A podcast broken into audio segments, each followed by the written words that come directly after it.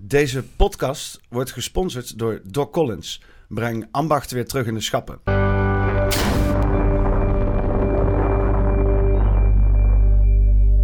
Eh, welkom bij uh, Poppenkast nummer 128. Uh, ik zit hier met Jan Benning. Welkom. Yes, ja, dankjewel.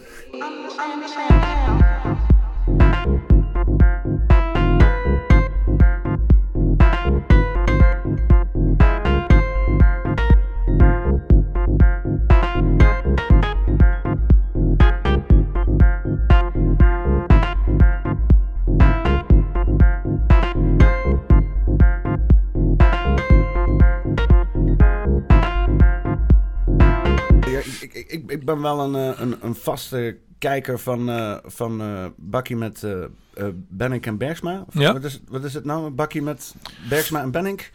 Nee, het is Benink en Bergsma. Dat is eigenlijk um, omdat het, het, ritme mooier is. Ah, ja, ja, ja. Maar het komt voort uit Bakkie met Bergsma. Bakkie met Bergsma is eigenlijk gewoon uh, Sietske haar format om koffie, te, koffie te drinken en de wereld te beschouwen. En die vond, die vond het op een gegeven moment een beetje eenzaam worden. En toen heeft ze, toen heeft ze uh, mij daarvoor op de een of andere gekke manier uh, voor gevraagd om dat eens uh, te proberen. We hadden al eerder wat podcasts samen gedaan.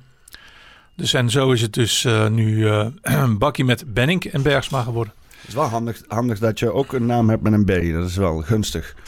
Een, ja, achternaam weliswaar. Ja, BBB. Ja, ja BBB. Ja. Komt ook overal dus, terug, die BBB. Hè? Het komt overal terug, ja. Ja, dat klopt. En, uh, en hoe bevalt het zo uh, om uh, de wereld te beschouwen op YouTube? Nou ja, best goed. Want ik, de, ik doe eigenlijk niks anders dan wat ik al deed. want ik heb altijd heel veel getwitterd. En dat doe ik nog steeds. En, ehm, en daar eigenlijk ja, allerlei informatie en dingen opgezocht en whatever. Alleen kon ik er vroeger nooit ergens uh, mee naartoe. Was het eigenlijk puur Twitter.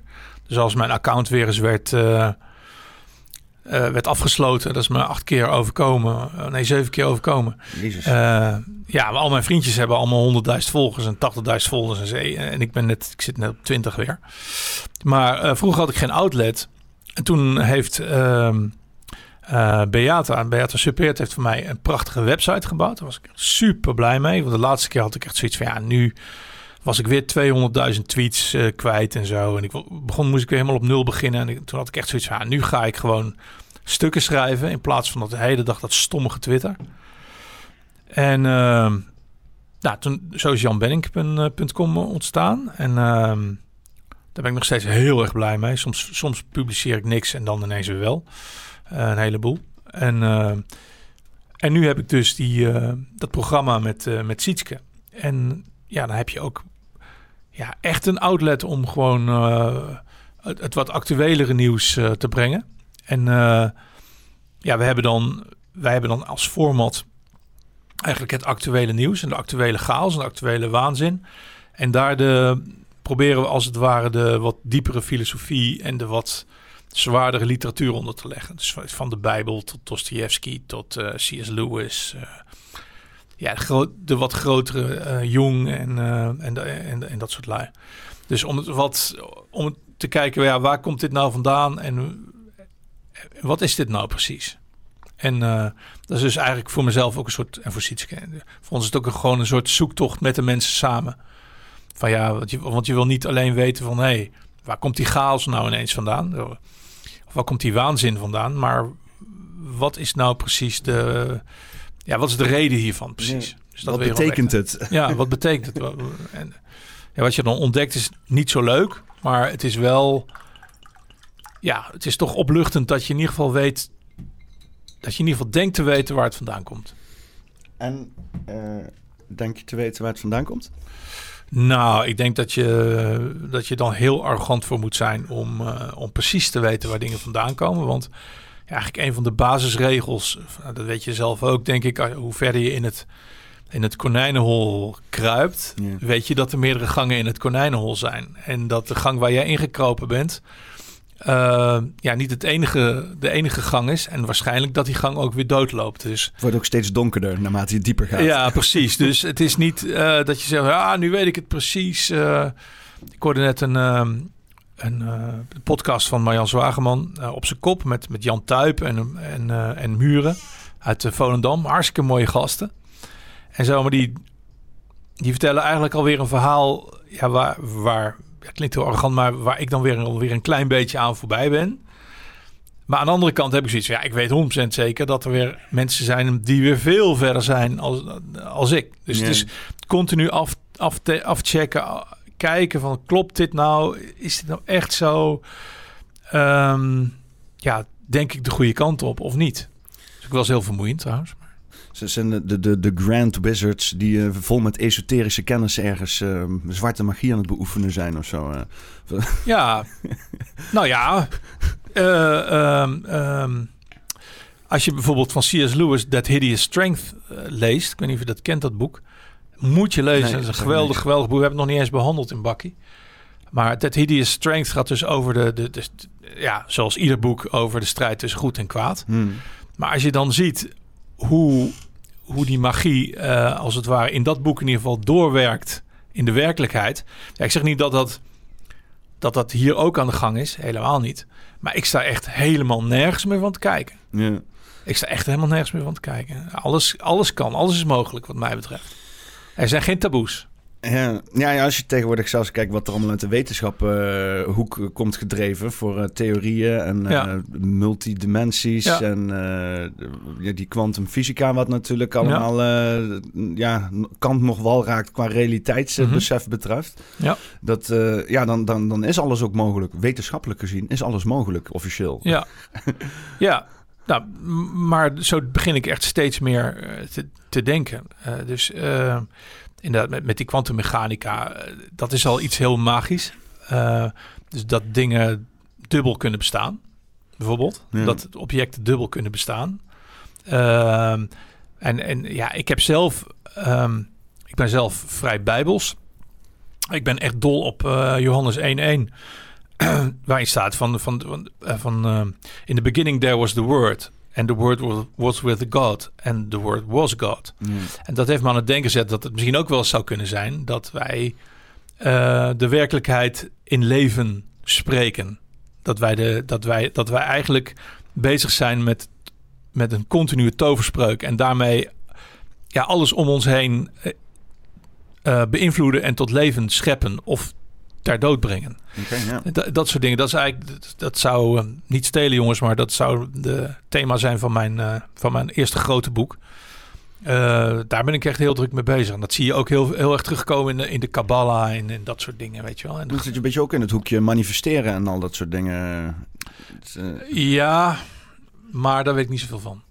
Niet? Nee, ja. manifesteren. Nee, nee dat moet je me dan uitleggen. Want ik, ik, ik heb er wel eens van gehoord, maar het kan wel net doen. Ja, inderdaad, maar ik, ik nee, daar zit ik.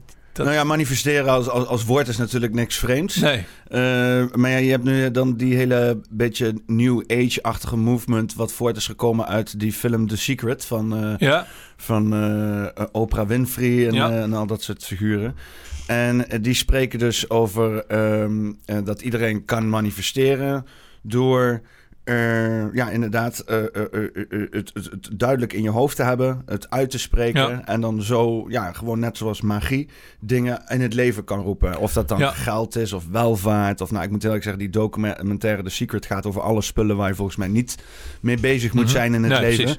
Ehm, maar ja, ik, ik weet niet, ik ben er toch ook wel mee bezig. En Ja. ik denk van als je je hoofd op, in, in een goede eh, ehm, situatie kan krijgen, dan, dan zie je de dingen om je heen die je wil hebben. Als je Ja. dat goed helder voor je hebt, Ja. zeg maar. Want, want, Oh, maar want- want volgens mij loop je 9 van de 10 keer langs dingen in het leven. En dan, dat, dat zou de einde, zou een oplossing kunnen zijn voor 100 dingen in jouw leven. Maar je loopt er strak voorbij omdat je Ja. het niet ziet. Ja, nou, dat, ja dat, dat vind ik wel. Ik heb zelf The Secret niet gezien. Eh, volgens mij is het iets uit het hermetische, gnostische gedachtegoed. Eh, ehm, maar wat ik, wat ik heel belangrijk vind, is dat...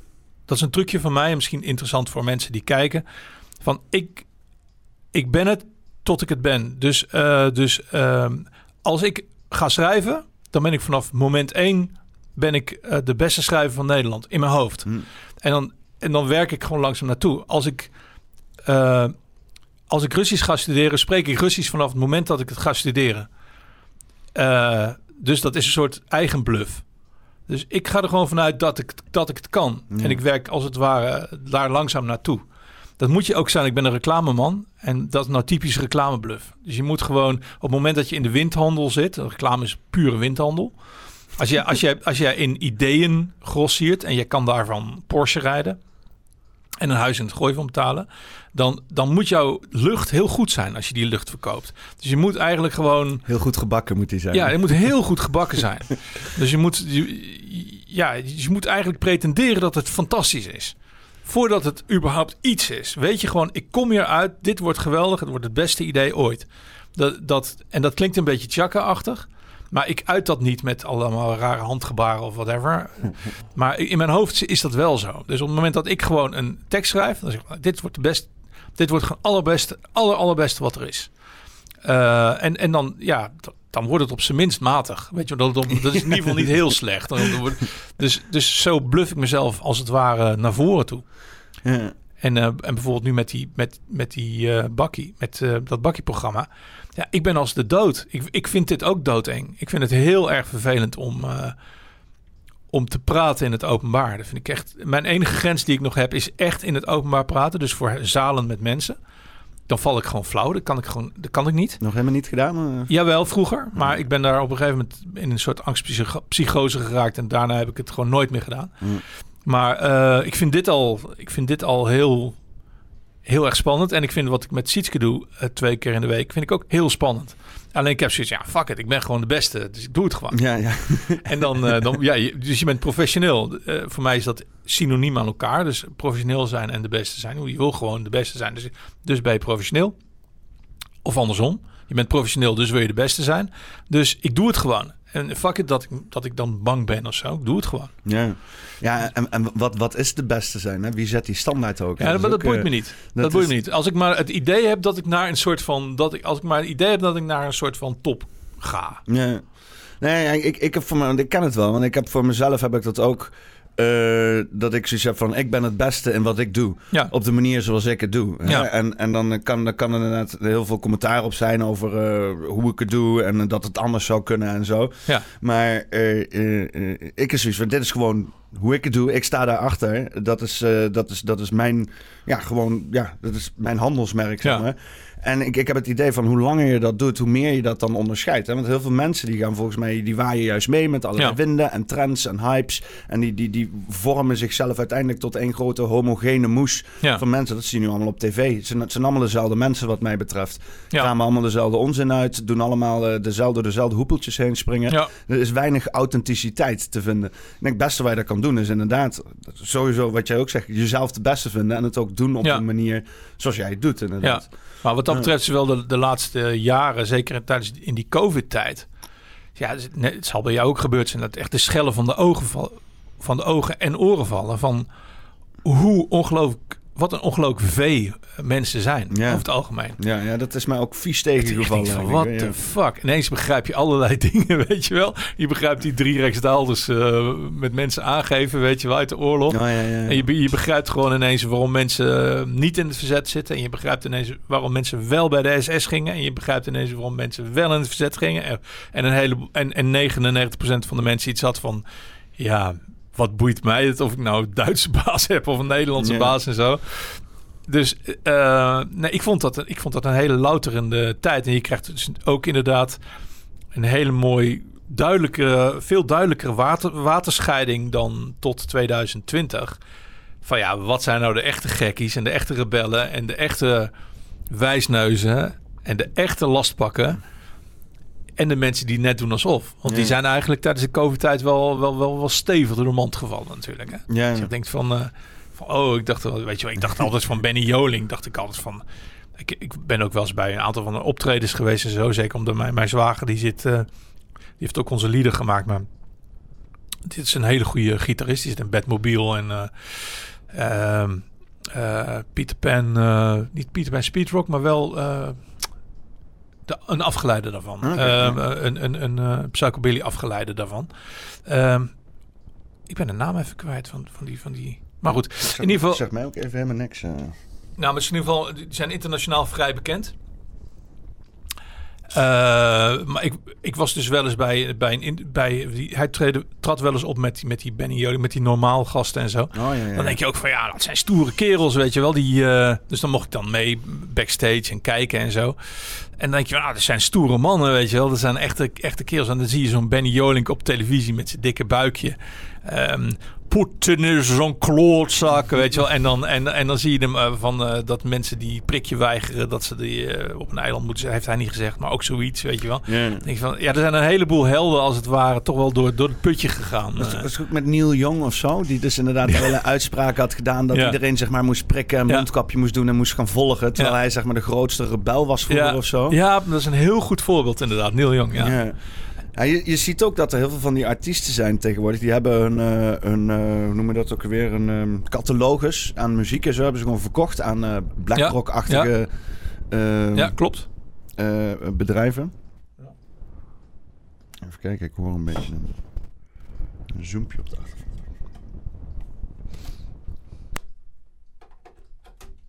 Even wisselen van de microfoon.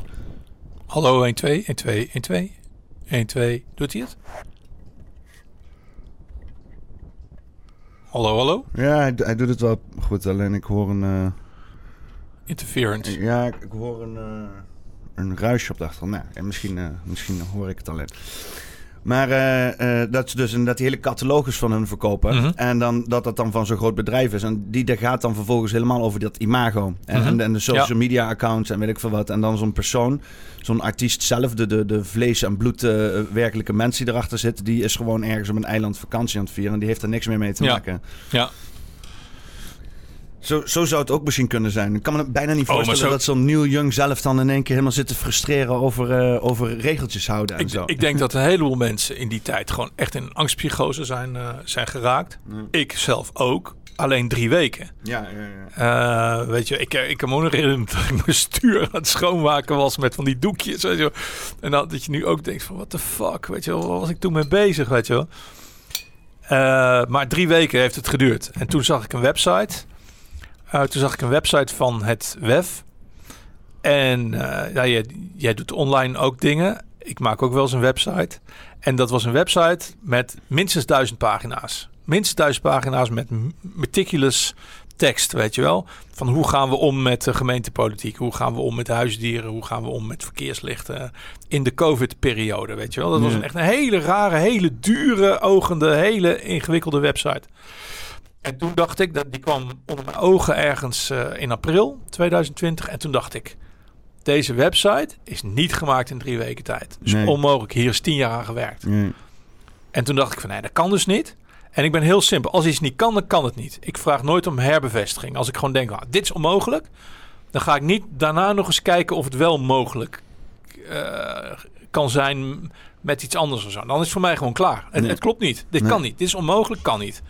En achteraf blijkt ook dat die hele, ja, dat al die, dat er al, dat er al eh, warenhuizen vol van dat spul, eh, van, die, van, die, van die vaccins al lagen. En dat er, eh, ja, dat de patenten al tien jaar eerder waren vergeven en waren ingesteld. En ja, dus dat was ook denk ik wel een goede hunch. En daarna was ik, toen ben ik 180 graden gedraaid. Eigenlijk een beetje hetzelfde als Thierry. Ja.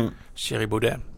Een beetje hetzelfde moment, denk ik. Ik, ik had op een gegeven moment ook zoiets dat die hele die lab leak en zo, dat zag er wel gewoon uit dat dat het meest aannemelijke eh, eh, ding was. Terwijl dat eh gruwelijke de, de, de putten werd gepraat. Dus het was ook Ja. wel weer duidelijk zo van oké, mag niet.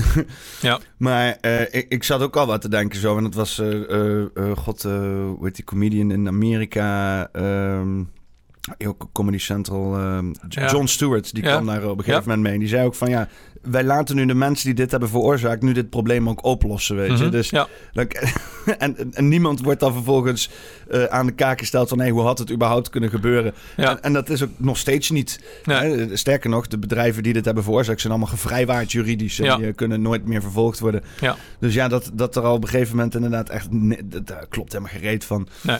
Ja, en als je dan dat eenmaal accepteert van... oh, dat klopt helemaal gereed van... ja, dan rafelt het hele verhaal op een gegeven moment uit elkaar. Dat klopt, ja. Ja. Er gaat de hele, er gaat de hele bodem onder de pizza vandaan. Mm. Dat is, eh, dat is, eh, en dat is wel eens, ik, ik kan me best voorstellen dat een heleboel mensen eh, ja, heel graag die bodem onder die pizza houden. Omdat het gewoon de basis is on- onder hun bestaan, als het ware. Dus je moet eigenlijk heel moedig zijn om. Nou, niet dat ik mezelf, nou, nou dan zit ik mezelf heel moedig te vinden. Dat, dat is niet zo, maar.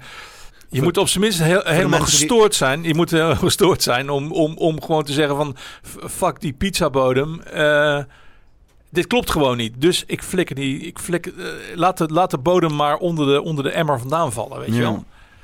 Dus, En je moet een stukje gewoon heel sterk in je schoenen staan en gewoon niet bang zijn om, om een, misschien een kleine identiteitscrisis in te, in te, Ja. in te stouwen. ja, Gewoon doen. ja. Even een beetje struggelen met je identiteit. Ja, moet kunnen af en toe. Nou, ik ben er wel heel blij mee hoor. Ik moet er niet aan denken. Het ergste wat, wat ik me voor kan stellen is dat je leeft in een leugen. Ja. En daarom, en ik heb nog steeds het idee dat ik leef in een leugen. Ik heb het idee, of niet in een leugen, maar in ieder geval dat ik nog voor een heel groot percentage nog steeds voor het lapje wordt gehouden. En dat er onder de dubbele bodem weer een dubbele bodem zit die omgekeerd is van wat je denkt dat het is. Ja. As above, so below.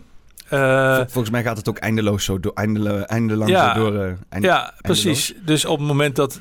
Dus, dus ik heb zoiets van. Maar ik, heb in ieder geval, ik ben in ieder geval getroost dat ik op bezoek ben. Laat ik het dan zo zeggen. Ja. Ik ben in ieder geval getroost dat ik op zoek ben. En ik, en ik zoek dan inderdaad. Ik, bedoel, ik zou zo- zonder de Bijbel zou ik gek worden. Als ik de, als ik de Bijbel niet had. Eh, dan zou ik gewoon gek worden. Als ik niet een soort. En dan heb ik het niet over een mooi boek of zo. Maar als ik niet gewoon basisregels had. Ik dacht van ja, dit is, dit is goed. Weet je wel? Geen mensen doden. Niet stelen. eh, niet, eh, niet al te profaan doen. Niet, niet, niet te veel vreemd gaan. Weet je wel? Niet. Eh, gewoon probeer nou, dat zijn in ieder geval, dat zijn mijn stijgbeugels, dat zijn mijn ankers, weet je wel. Daar kan ik me aan vasthouden. Ja. Dus dat gaat veel verder dan, eh, ja, er is een eh, lieve man op een wolk of zo, die, en dan na je dood kom je dan, word je dan een engel of zo. Daar gaat het mij helemaal niet om. Het is voor mij gewoon een handboek soldaat. Ja. En als ik dat niet zou hebben, nou, dan had u, ah, heb je natuurlijk altijd nog de Koran. Maar ik bedoel, als, je, als je niet een soort van heilig... Wel eens gelezen, Ko- Koran? Ik ben erin begonnen. Eh, en dan kom je heel snel tot de ontdekking dat het voor een heel groot gedeelte de Bijbel is. En eh, eh, ja, ik ben daar nog in bezig. Ik ben denk ik halverwege of zo. Oké. Dus maar ik, het- is, ik, ik, ja, laten we geen wedstrijd van maken, maar ik zweer echt bij de, bij de zo oud mogelijke, de zo oud mogelijke Bijbel. Dus de, de King James versie. En ik weet ook dat de, de koning die dat heeft laten schrijven ook weer niet helemaal klopte en zo. Maar dat, ja, daar voel ik me gewoon het beste bij. Eh, en ja, iets anders is er gewoon niet, behalve dan de Nag Hammadi scrolls. Nee, Ja, de Zoro- Zoroastrische Bijbel. Zoroastrische, Zoroastrische Bijbels, ja. Oké, ja, nou goed. Sum- Sumerische tabletten of zo. eh. Ja, nou, ik, ik, ik duik daar wel in. Dus, eh, maar dan vooral op YouTube-niveau. Dus ik zie heel veel van dat soort ehm, dingen voorbij komen. Van dat soort film, ja, de wat diepere documentaires, Ja. alternatieve documentaires daarover, inderdaad. Ja. Over eh, de Gil Gilgamesh-epos en, en dat soort dingen. Dat hou ik allemaal wel bij. En eh Enlil en Enki en eh, al dat soort shit. Dat bekijk ik allemaal En wel. ook de Anunnaki en De zo. Anunnaki, Ja, dat is toch eindeloos fascinerend. Ja, precies. Gewoon het feit om te realiseren dat dat zo oud is. Dat Ja. het zo lang bestaat en dat iemand dat heeft kunnen schrijven. Ja. Dat eh, En maar ook gewoon, de, gewoon de, de, de- natuurlijk de vraag die nooit iemand stelt. Van ja, hoe kan dat nou? Hoe kan dat nou gecombineerd zijn? Hoe kan je nou een, aan de ene kant geloven in een boek wat eh 4.500 jaar oud is? eh, en pretendeert het begin van de wereld te zijn. of het weer te geven. En aan de andere kant heb je, heb je nederzettingen als Göbek- Göbekli Tepe en zo. En, en dat soort, eh, ja, die, die, die gewoon 40, eh, 100.000 jaar oud zijn. Weet je wel? Dus hoe zit dat nou precies? Weet je wel? Zitten we in een eindeloze loop? Zitten we in herhalingen? Eh, is het gewoon onzin, eh, die hele Bijbel? Of is, het, is de Bijbel veel ouder? Of zijn er allerlei vormen die precies hetzelfde zijn, maar anders opgeschreven? Dus de mogelijkheden zijn eindeloos. En dat vind ik ontzettend leuk om, om, om, om te onderzoeken. want wat is jouw eh, theorie rondom eh, het ontstaan van de Bijbel? Och jezus jongen, dat, is- ja, dat vind ik zo moeilijk. Kijk, het ontstaan van de Bijbel... Ja, jeetje, hoe moet dat nou? Ja, ik... Ik vind het een heilig boek... omdat ik vanaf het begin af aan, toen ik het begon te lezen, ontroerd was. Het was een soort ontroering die ik niet kon plaatsen. Weet je wel, weet je, soms zie je een mooie vlinder of, of, of een kind spelen... of eh, je ziet iets, eh, Bambi of zo, dat je denkt, oh, ik ben ontroerd, weet je wel. Mm. Oh, dat komt omdat dat iets, iets bijzonders is of zo. Maar ik schrijf graag, of tenminste, ja, ik schrijf, mijn leven is schrijven. Hmm. En ik dicht graag. En ik was gewoon vanaf, vanaf, ja, vanaf seconde één, zelfs als ik erover praat, ben ik, eh, praat, ben ik gewoon ontroerd. En, en dus de, de, de meestelijkheid van het opschrijven van dat verhaal is voor mij gewoon een wonder. Ja. Weet je, ik zie dan niet een geitenhoeder met een, met een, met een, met een ste- stenen, met een, met een ijzeren pen of zo, dat in een ding krassen.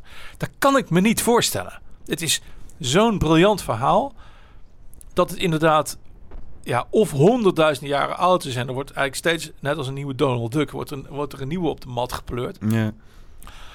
Of het is, ja, of het is een wonder, weet je wel. Dus hoe dat, hoe dat ontstaan is, hoe, wie dat heeft opgeschreven. Ja, ik vind dat een van de grootste raadselen die er is. Want het is natuurlijk niet zo dat, dat, dat God dat heeft opgeschreven en naar beneden heeft gepleurd of zo. Dat, dat is niet hoe het gegaan is, weet je wel. Ik zal het eens aan Simon vragen hoe hij erover over nadenkt. Simon van Groningen, dat is een, eh, een, eh, g- een eh, geestelijk waar ik, veel, waar ik veel met over dit soort dingen praat. Van ja, waar komt nou precies de basis vandaan, weet je wel? Je ziet natuurlijk die patronen wel terugkomen. Dus die de, van de schepping en zo en van Noach en zo. Dat zie je een aantal keer terugkomen in bekende geschiedenis. Ja.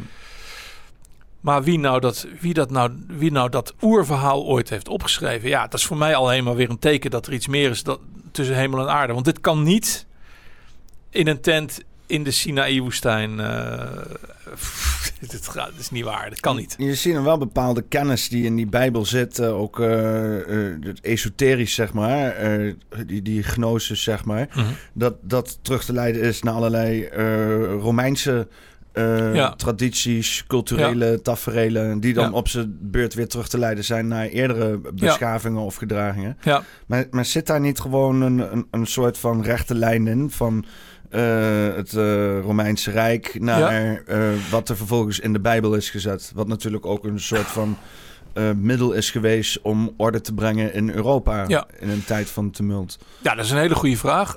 Alleen ehm, dan val ik weer terug op wat ik net zei, namelijk dat ik word daar niet, ik word daar niet warm of koud van. Ja, Dus en dit en ja, misschien komt het door de mooie achtergrondmuziek of zo, of hoe het voorgelezen is. Maar als ik op, eh, op, op YouTube de, de, de King James versie lees, eh, hoor, ja, dan, dan, dan, dan ben ik eigenlijk continu eh, schiet ik vol. Dan denk ik van dit is, dit is zo mooi, zo diep, zo goed geschreven, zo, het zit zo briljant in elkaar. Dat, dat ik daar niet, daar zie ik ook geen Centurion of zo, of een, of, of, of Cato of, of, of, of een of Griekse wijs, of een Griekse of Romeinse wijsgeer, zie ik dat niet opschrijven op die manier. Wat zie je wel voor je?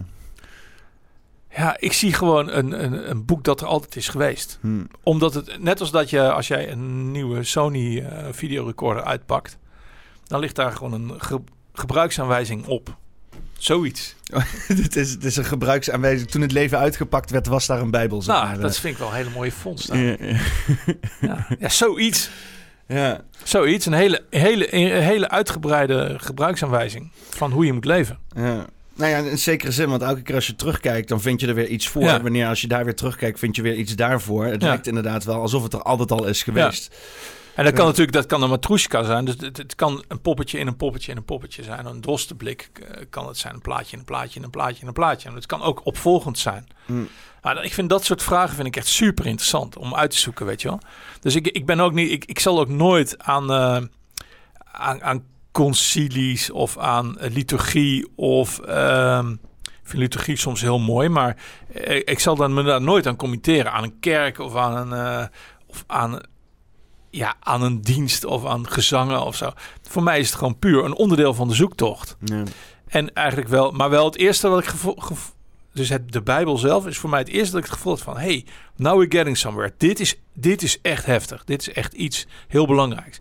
Zeker ook omdat ze mij 45 jaar lang op zijn minst hebben voorgehouden van, ja, dat is allemaal, eh, weet je, dat is religie. Dat is eh, eh, lief zijn voor elkaar en... eh, en, en iedereen is aardig en zo. En eh, ja, zoals dat nu ontspoort met de kerken, weet je wel. Elke kerk heeft tegenwoordig een regenboogvlag. En het is allemaal heel erg...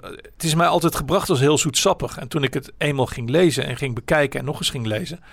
bleek behalve heel wijs ook heel streng te zijn. En heel grof soms en heel, heel gewelddadig soms. Zo, weet je wel.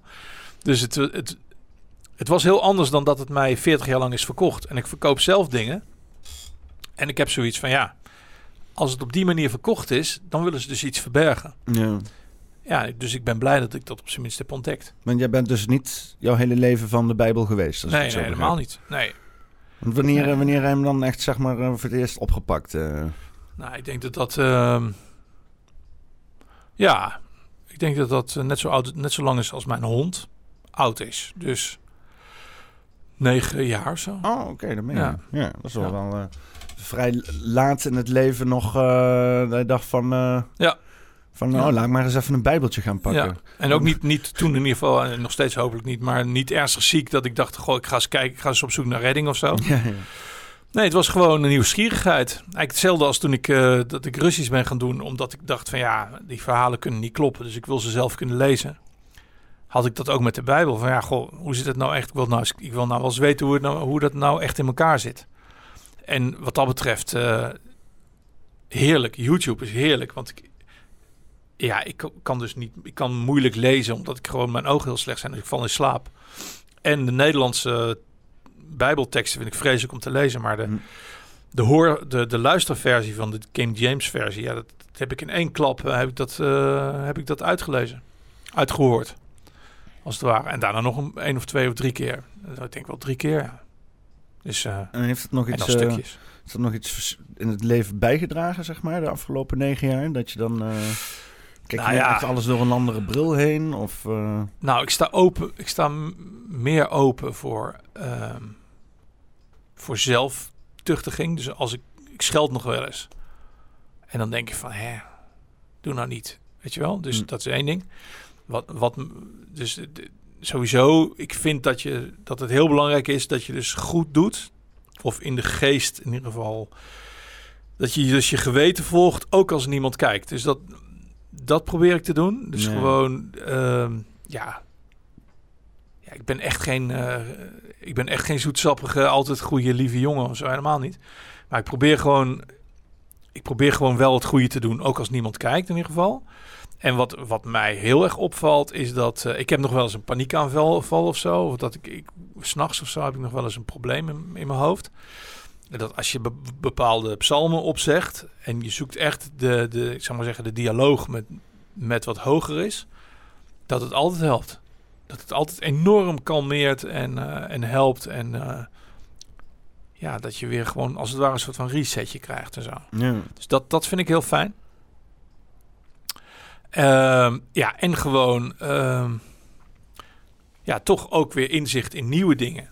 Ehm, zoals bijvoorbeeld eh, als je eh, Genesis leest, ja, dan, dan staat daar helemaal in het begin staat van ja, er zijn boven je hoofd zijn wateren en onder je hoofd of onder, je, onder de grond zijn wateren. En wij zitten daartussenin. ja. Weet je, en ja, ik denk dat 99% van de christenen denkt dat, eh, vindt dat de aarde rond is.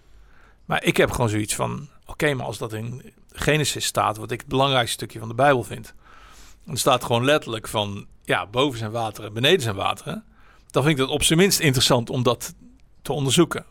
Dus eh 80% van jouw kijkers die wijst nu naar zijn hoofd. maar ik heb zoiets van. Gelukkig behoorlijk veel platte aardekijkers. Ja, precies. Maar ik heb zoiets van. Ik wil dat op zijn minst onderzoeken. Ja. Dus, dus eh, want ja, waar- waarom zou het zo geschreven zijn als... eh, waarom zou het zo geschreven zijn als, het, al- al- als de aarde rond is en we zitten in een oneindig universum? Ja, ja. Dat begrijp ik niet. Dat kan, kan ik niet bij met mijn hoofd. Ja, ik, ik, ik heb altijd zoiets dat dat hele eh, platte aarde dingen een beetje een soort van ehm, ehm, eh, 3D-beschrijving is van een, een multidimensionale wereld of zo. Mhm. Ik heb, want je ziet dat het in de oudheid al die ringen van de hemelen, eh, weet ik veel. Je hebt allerlei plattegronden van de aarde en dan allemaal multidimensionele Ja. werelden eromheen of Ja. iets, iets lagen om ook in te treden. En het lijkt echt te gaan over iets wat, wat hier zo in deze fysieke wereld ontastbaar is, maar Mhm. wel bereikbaar in een mentale staat of hoe je het ook wil bekijken. Ja. En ik, ik heb ook altijd het idee dat dat, dat hele platte aarde, dat dat ook daarvan, dat wij zeg maar met onze... eh, Kippen- 3D kippenhersens. Ja, met onze kippenhersens. Ja, en en ja, als wij kijken naar die, naar die multidimensionale wereld, ja, dan zien wij gewoon een gehaktbal. Daar kunnen we ook niks aan doen. Maar in het echt is er dus veel meer. En dan zou je het, als je het plat drukt, kunnen uitschrijven als hoe dan die werelden in elkaar zitten, zeg maar. Ja. Denk ik, het, het zou me echt... Aan de ene kant zou ik het super vet vinden. Aan de andere kant denk ik dat ik er een huis ga bouwen. eh, als de rand van de aarde echt is. Ja. Kijk, dat- dat is uitzicht pas, of niet dan? Ja. Gewoon precies op de rand van de aarde huisje bouwen. Mooi man. Ja, ik, ik zou het heel graag... Maar ik, het lijkt me gewoon... Want ook als ik zeg maar enigszins, eh, enigszins waarde wil hechten aan natuurfysische krachten, zeg maar. Hè? Zoals hoe, hoe, hoe zwaartekracht gemeten kan worden. Ook al is het een beetje een discutabel onderwerp eh, van wat het nou precies is. Mhm. Maar je kan het gewoon meten, je kan het waarnemen, eh, eh, je kan het berekenen, je kan ermee spelen, je kan dingen wegschieten, kan je uitrekenen waar het gaat terechtkomen, hoe ver en zo, als je het met zoveel kracht achter, nou, bla bla, wa- zwaartekracht. Maar ja, als je dus een platte aarde hebt, dan zou je dus qua zwaartekracht, theoretisch gezien, hoe Ja. dichter je bij de rand van de aarde komt, steeds meer zwaartekracht moeten gaan ervaren, tot het moment dat het net voelt alsof jij een steile berg op aan het lopen bent Mhm. omdat die zwaartekracht niet even verdeeld wordt, maar Mhm. in het, aan de randen veel zwaarder trekt als, als in, de, in de kern van, van die schijf, zeg maar. Ja. Dat, dat zijn wel... Dat je denkt van ja, dat- het, het, het, het kan gewoon niet, zeg maar. Ja. Natuur, of, of, dan moet ik, Maar dan dat- moet, ik- of dan moet ik wetenschap loslaten. is- dan moet ik wetenschap zeggen, gewoon dat is, dat is typisch helemaal loslaten. Maar dat is typisch geredeneerd van... Kijk, als je de Bijbel serieus neemt... Kijk, ik neem het gewoon serieus. Ik neem het serieus. Dus ik, ik zeg niet van... Ja, maar dat, dat kan niet. Nee, maar ik denk andersom. Dus ik denk gewoon van... Nou, oké, er is een schepping. Dus er is een kracht die heeft iets gemaakt. En dat, ja, die heeft dat gewoon die heeft dat gemaakt. Die, dat is zijn schep. Dat is zijn schepping. Ja. En daar ga je dan van uit. Met bovenwater en benedenwater. Dus ik denk helemaal niet aan over zwaartekracht en, en dat Oh, soort. ja, zo ja. denk ik helemaal niet. Zo denk ik helemaal niet. zijn menselijke concepten. Nou ja, precies. Maar ik bedoel, eh, eh, kijk, ik weet, ik, ik heb de wijsheid niet in pacht. Ik weet alleen wel dat het niet is zoals we ons altijd wordt verteld. Zoals het ook met het christendom is, eh, hoe dat wordt verteld. Dat is niet zoals het is. Ehm, eh, zo is het ook met de, met de aarde. Is het niet zoals het is. Het kan niet zo zijn. Daar heb je van die dead giveaways voor. Het kan niet zo zijn dat de, dat de zon 400 keer zo ver wegstaat als de maan.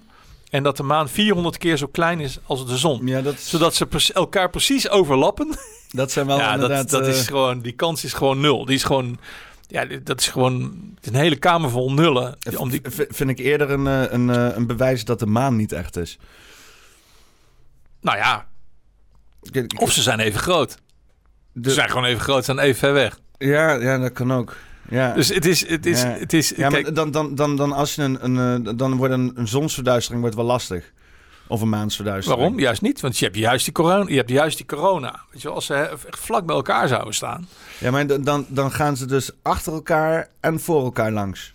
Ja, weet je, ik heb ook geen idee. Maar ik vind gewoon. Ik ik vind, heb hier al heel veel over na zitten denken Ja, maar- namelijk. maar hè, dus- ik, nee, maar ik heb, zo, ik heb er ook veel over nagedacht. Maar ik heb in ieder geval zoiets van 400 keer zo ver weg als de maan en 400 keer zo klein als de zon. Dat kan, dat kan Ja, niet. die Dat shit- geloof ik niet. die shit is weird. Dat is echt... Dat, is, echt, dat eh, geloof ik niet. ja. Dat, dat kan niet. Dat is niet zo. En wat ik heel weird vind, is gewoon... En dat kan ook nog, dat de, dat de aarde veel en veel groter is dan dat we denken. Ja, ja. Maar, eh, want dat zie ik heel weinig terug. Maar dat de aarde echt veel en veel groter is dan hoe het ons wordt verteld. Maar wat ik heel raar vind, is die vluchten. Dat je dus niet van Lima naar eh, Zuid-Afrika vliegt, maar van Lima naar, eh, naar Senegal en dan naar eh, Zuid-Afrika. Maar dat zijn echt feiten, zeg maar. ja, dat dat, je- is, dat is gewoon echt zo. Dus er zijn gewoon geen vluchten die zo gaan. Die gaan niet recht. Dus dat vind ik één ding wat heel raar is. En het heeft niks te maken met benzine of zo, of dat soort dingen. Nou, dat dan eh, juist, moet je juist gewoon recht oversteken. Maar goed, ehm, ehm, dat dus. Eh, maar ook gewoon ja, dat er enorme meren zijn. Ja, waarin je gewoon de overkant niet moet kunnen zien. En je kan het wel gewoon zien. Dan denk ik van ja, maar dat, is, dat kan gewoon niet. Ja. Weet je wel, leg me dat dan uit. Weet je, dan ga ik misschien weer nadenken over dat de aarde rond is.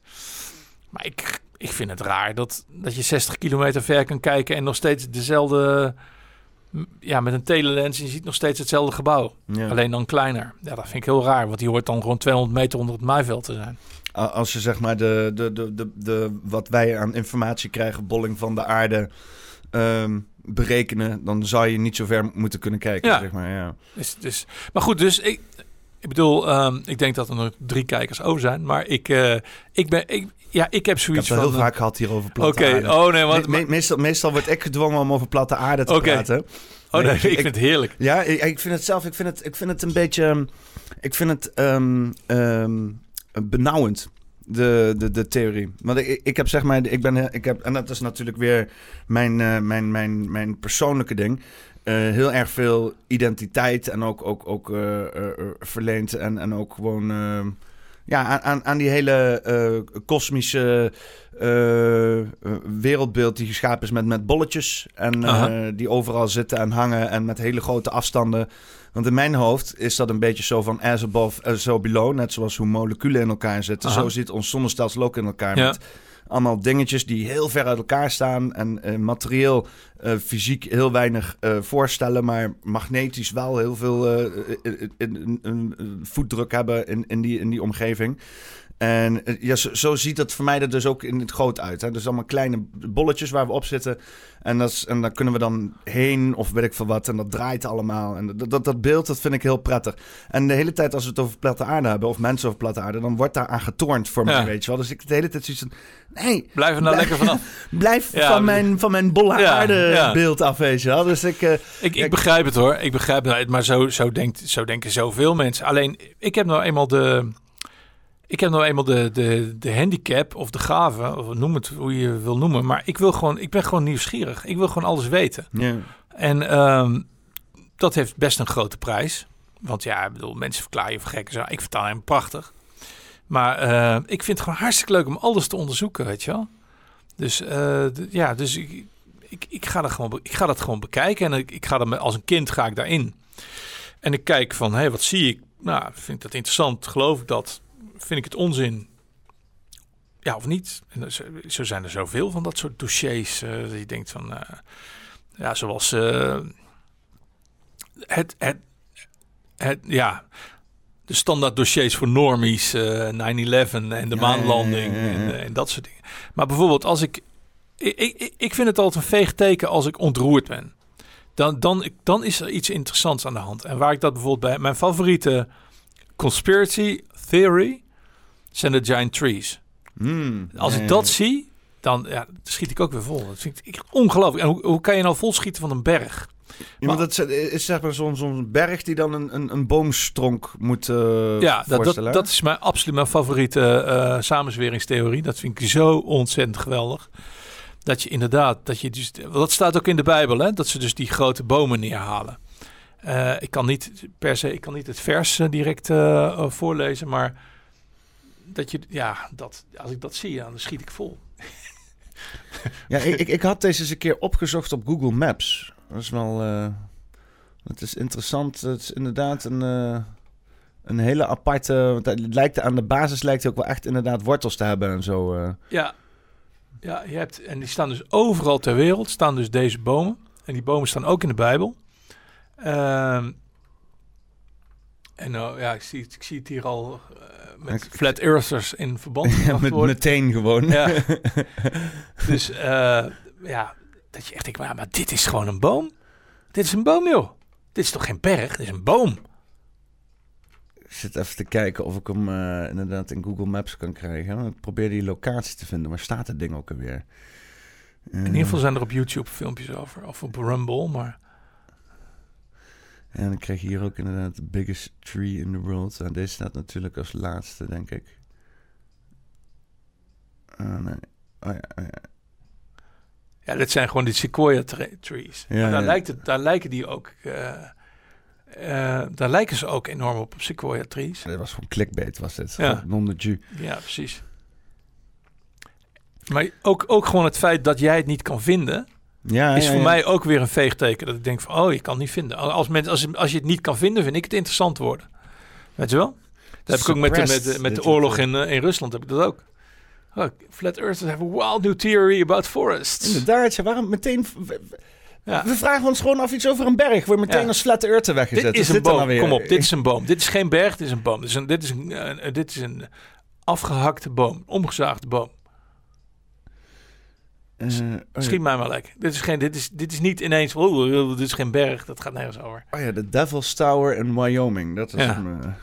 Volgens mij is, is die niet ook gebruikt bij, eh, in de, niet Independence Day, en maar nee, die, eh, die andere film. dat ze die, dat melodietje, melodietje en dat dan Oh. die... Du-du-du. ja, ja. Is dat ook weer... ik weet niet meer welke... hoe die film heet. Devil's Tower inderdaad. Eens even kijken. Ja. Hier. eh, Ah, dat is een boom. eh, Uit het niets, maar ook gewoon echt voor de rest helemaal niks, hè? Geen bergachtig, Nee. gewoon Het is een omgehakte boom. één, één stomp gewoon zo. Van, Maar je hebt dus ook filmpjes op, op YouTube of op Rumble, daar wil ik even van af zijn. Dan zie je dus ook gewoon, dan hebben ze gewoon die boom, die is dan omgehakt, die ligt dan ook op de grond. Dus die, dat- dan ligt dus het afgehakte gedeelte ligt in stukken op de grond. Huh. Dat, is, dat is ook heel bizar. Ja, maar je zou ook zeggen van, oké, nou, nou, hè, laten we voorstellen van, dit is een berg, hè, dit is geen Ja. boom. Eh, want bergen, die, die, die komen ook niet zomaar uit het niets. Hè? Dat is dan Ja. of tektonische Ja. activiteiten die een plaat omhoog duwen, of eh, iets wat afgebrokkeld is. Waar komt dit vandaan dan? Waar- van welke, welke, er is niks bergachtigs in de buurt, alleen maar één stromp. Maar ja, dan oké, dus dan stond hier één moeilijk grote boom. Een soort van moederboom of zo. Ja. Een soort van... eh, Ja, en eh, misschien als je toch aan het zoeken bent. Ik weet niet hoe je dat, werkt, hoe je dat doet met dat editen en zo. Maar eh, als je zou eens ja, Giant Trees Bible. Ben heel benieuwd wat het ver, hoe dat, welk vers dat is. Nu staat er gissend. Oh, Giant oh, Trees. ja, dus, Google die weet inmiddels dat ik ook niet kan typen. Ja, Is dit hem? The Funeral of the Big Tree? even kijken. Even kijken. Zal ik hem eh, lezen? In, in the eleventh year, on the first day of the fir- uh, third month, God's message came to me: Son of man, tell Pharaoh, king of Egypt, that pompous old Old goat, arrogante oude geit, uh, who uh, who do you astride the world? Think you are? Uh, think you really are? Look, Assyria was a big tree, huge as a Lebanon cedar, beautiful limbs offering cool shade, skyscraper high. Hoezo wolkenkrabber high? Nee, dit kan, Dat kan toch niet? is dit echt? nee, maar dit, ik denk dat, het, dat dit niet klopt. Ik denk, Ik denk het dat het, oh, het is wel Bible Gateway. Zo, Ja? ja. Wat, wat zit de Bijbel te praten over wolkenkrabbers? Wat is dit? Ja, volgens mij hebben we iets eh, ontdekt. Een nieuwe complot eh, kunnen we erin gooien. Het is gewoon de Bijbel. Dit is toch Bijbel? Dit is toch geen, eh, niet, niet, de, niet de...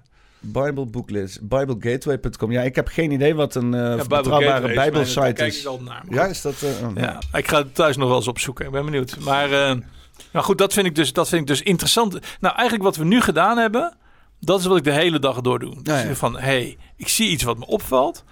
Het doet iets met me. En dan ga ik zoeken. Dus dan ga ik gewoon kijken. En dan ga ik, hé, hoe zit het dan precies en zo. En dat kan ook heel plat zijn hoor. Dat ik gewoon, zat ik, vorige week had ik een foto gevonden. In, in, in National Geographic. Van ik dacht, hé, wat is dit een rare foto. En dan ga ik gewoon kijken. En dan denk ik, hé, klopt dat nou? En wie zijn het dan? En hoe werkt het dan? En hoe komt... Dus ik... Het is een soort van gevoelskwestie. Want ik zie, het klopt iets niet aan. Ik wil verder zoeken. Ik denk dat... Ik heb dat zelf natuurlijk niet ontdekt. Maar ik denk dat het ook met die Valenciaga-foto's zo gaat. Ja, ja, ja. Dat mensen denken, hè? Maar Het klopt iets niet met die foto. Weet je, ik zie wel een kind en zo. Maar wat heeft hij een raar ding? Hoe zit het nou precies? En waarom zit dat, ligt dat boek daar? En waarom zit dat? Dat vind ik het mooiste dat er is. Dus ik, ik Want- detective zijn. eh, Dus eh, was ook een, eh, een analyse dat iemand zei van dat is outrage marketing. ja, Oftewel, ze hebben zelf... Ze wouden dat mensen dit gingen doen, zeg maar. ja, dat zou kunnen. Maar Dat Hetzelfde wat je nu ziet met die Mulvaney. Die, eh, Ja. eh, eh, Ja. nou, ik weet even niet hoe ze heet van de voornaam. Dylan Mulvaney. Ja, ja, ja. De transgender. En die, die is met allerlei merken in zee aan het gaan. En die had dus laatst met Bud Light eh, lekker in een bad of zo gezeten. Ja. Een beetje transgender wezen, een beetje bier drinken en zo. Ja. En toen was iedereen die niet van transgenders houdt boos. Dus toen trokken ze statements terug. Toen was iedereen die wel transgenders houdt ook boos. Dus nu heeft Bud Light Heeft, heeft minder marktaandeel dan daarvoor, volgens mij, denk ik. Ja, maar dat, maar dat, dat komt, dat weet je vast ook wel. Dat, dat komt gewoon omdat eh, BlackRock en eh, State Street en eh, dat soort clubs, die, die hebben, ze hebben nu ingezet op stakeholder, stakeholder capitalism. Dus Mm. regels om het leven beter te maken, tussen aanhalingstekens. En dat betekent dat ze alleen nog maar financieren en geld uitlenen aan bedrijven die zich houden aan hun regels. Dus een soort puntentelling van hoe divers ben je, hoeveel, uh, ja, hoe draag jij bij aan een betere wereld in hun ogen. Nou, een beetje een social credit system voor grote bedrijven, zeg maar. Ja, ja, ja er is dus al een groot, er is een social credit system voor grote bedrijven, omdat je gewoon geen financiering krijgt. Daarom, daarom zitten onze reclameblokken ook gewoon bomvol met gemixte stelletjes soms echt tot het bizarre af. Dat je dus een, uh, een, een, donkere vrouw, een blanke meneer en, ja. en, en, een, en een kindje uit China. Aziatische kinderen. Ja, ja, dat je denkt van, wat, hoe komen ze erbij? Of heel erg cringe, weet je wel. Uh, maar dat is gewoon hoe meer, ja, hoe, hoe, meer, hoe diverser, uh, hoe, hoe meer punten je krijgt. ESG-score. En dus daar komt, daar komt dat Dylan Mulvaney verhaal waarschijnlijk vandaan. Ja. En, en al die andere rare dingen, weet je, regenboog, regenboogforts die door de, door de woestijn. Uh, van, die, van die trucks die alleen gekocht worden door cowboys, maar dan in regenboogkleuren. Oh ja, ja, ja. ja.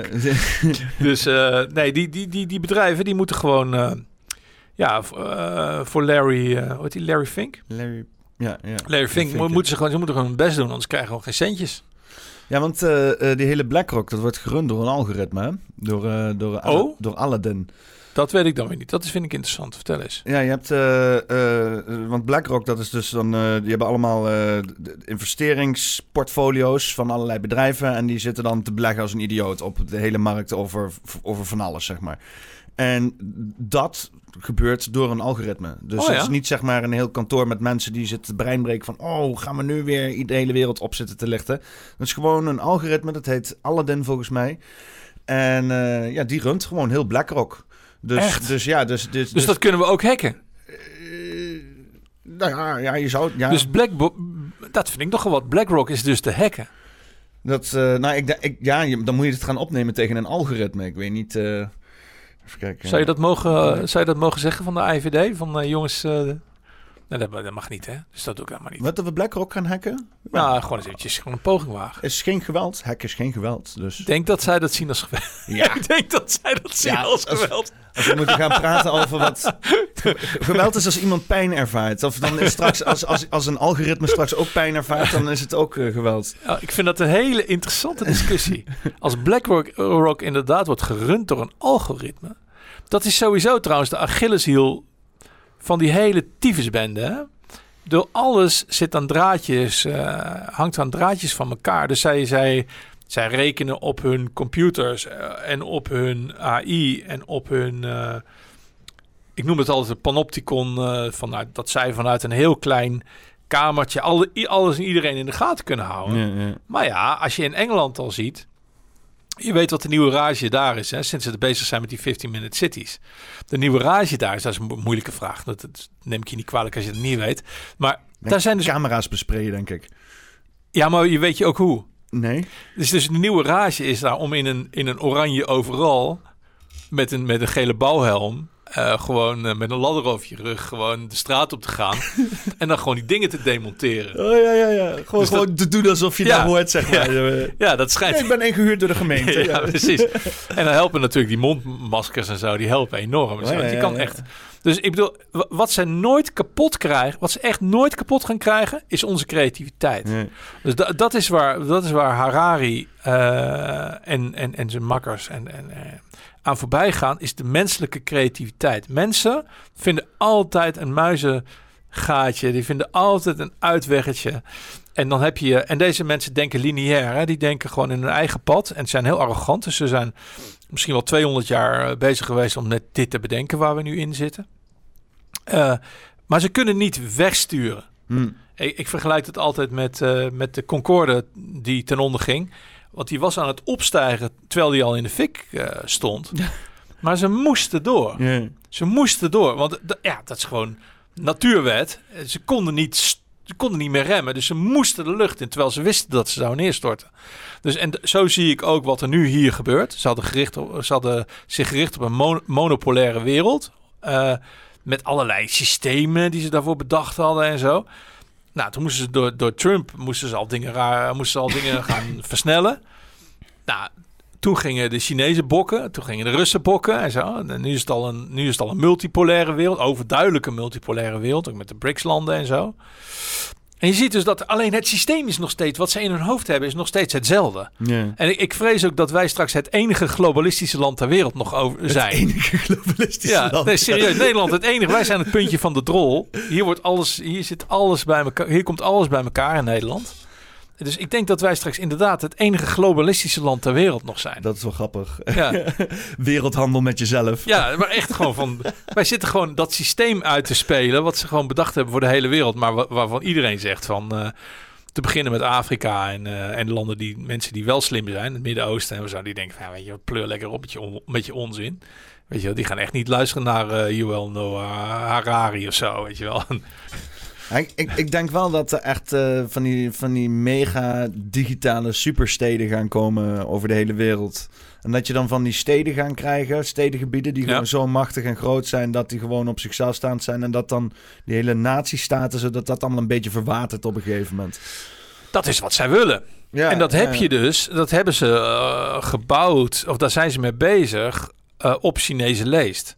Daar heb je al hele wijken waar je dus niet in mag, maar met draaipoortjes en zo op straat. Dat je dus je moet je, moet je groene ding kaart laten zien. Dan kun je doorlopen door de draaipoortjes, mag je naar een andere wijk toe, weet je wel. Dat is wat ze hier ook willen. Dus dat, dat is waar ze nu mee aan het spelen zijn in Amsterdam met die slagbomen. Overigens midden in het ghetto. Dan heb je echt een historisch besef van een pinda. Als je gewoon weer, gewoon 80 jaar na dato weer slagbomen gaat neerzetten. Waar daar toen ook uh, Judenviertel stond, weet je wel. Ja. Dus, eh, maar goed, daar zijn ze dus mee aan het spelen. Til, Tilburg heeft het er openlijk over. Hè? Dus Tilburg, D66 Tilburg zegt openlijk... Uh, wij willen graag een 15-minute uh, city worden, waarin iedereen in 15 minuten tijd bij de dokter is en bij de tandarts en bij de winkel en bij, de, bij het park en bij de geitjes en bij de Albert Heijn. Dus het is al openlijk. Maar wat, waar het uiteindelijk natuurlijk naartoe gaat, is dat je er niet, ook niet meer uit mag. Of niet meer erin mag. Tenzij je een groene pasje hebt of een paars pasje of whatever. Van... ja, als je genoeg uh, carbon credits hebt. Ja, of dat je, van, dat je tot een bepaalde bovenlaag hoort. Ja, nou ja, ik denk, denk als je inderdaad... Uh, uh, je moet genoeg carbon, carbon credits hebben om te mogen reizen. Ja. En, en je moet natuurlijk reizen om je 15 ja. minuten stad uit te komen. Ja. En uh, ja, als je geen carbon credits meer hebt, omdat je die verkocht hebt aan een of andere rijke meloot die dan lekker naar Ibiza kan, omdat jij anders je, je verwarming niet aan kan krijgen. Ja. Dan moet je maar dan moet je ook niet, niet zeuren dat je niet de stad uit kan, want dan had je maar gewoon je verwarming wat lager moeten zetten. Ja, dat, dat is, uh, mevrouw, ik weet het nog, dat was mevrouw Sandra Foppen die, dat, die daarmee kwam. Sandra Foppen. Oh van ja, de, van de Rabobank bij, bij BNR was dat Van de Rabobank of van ABN AMRO?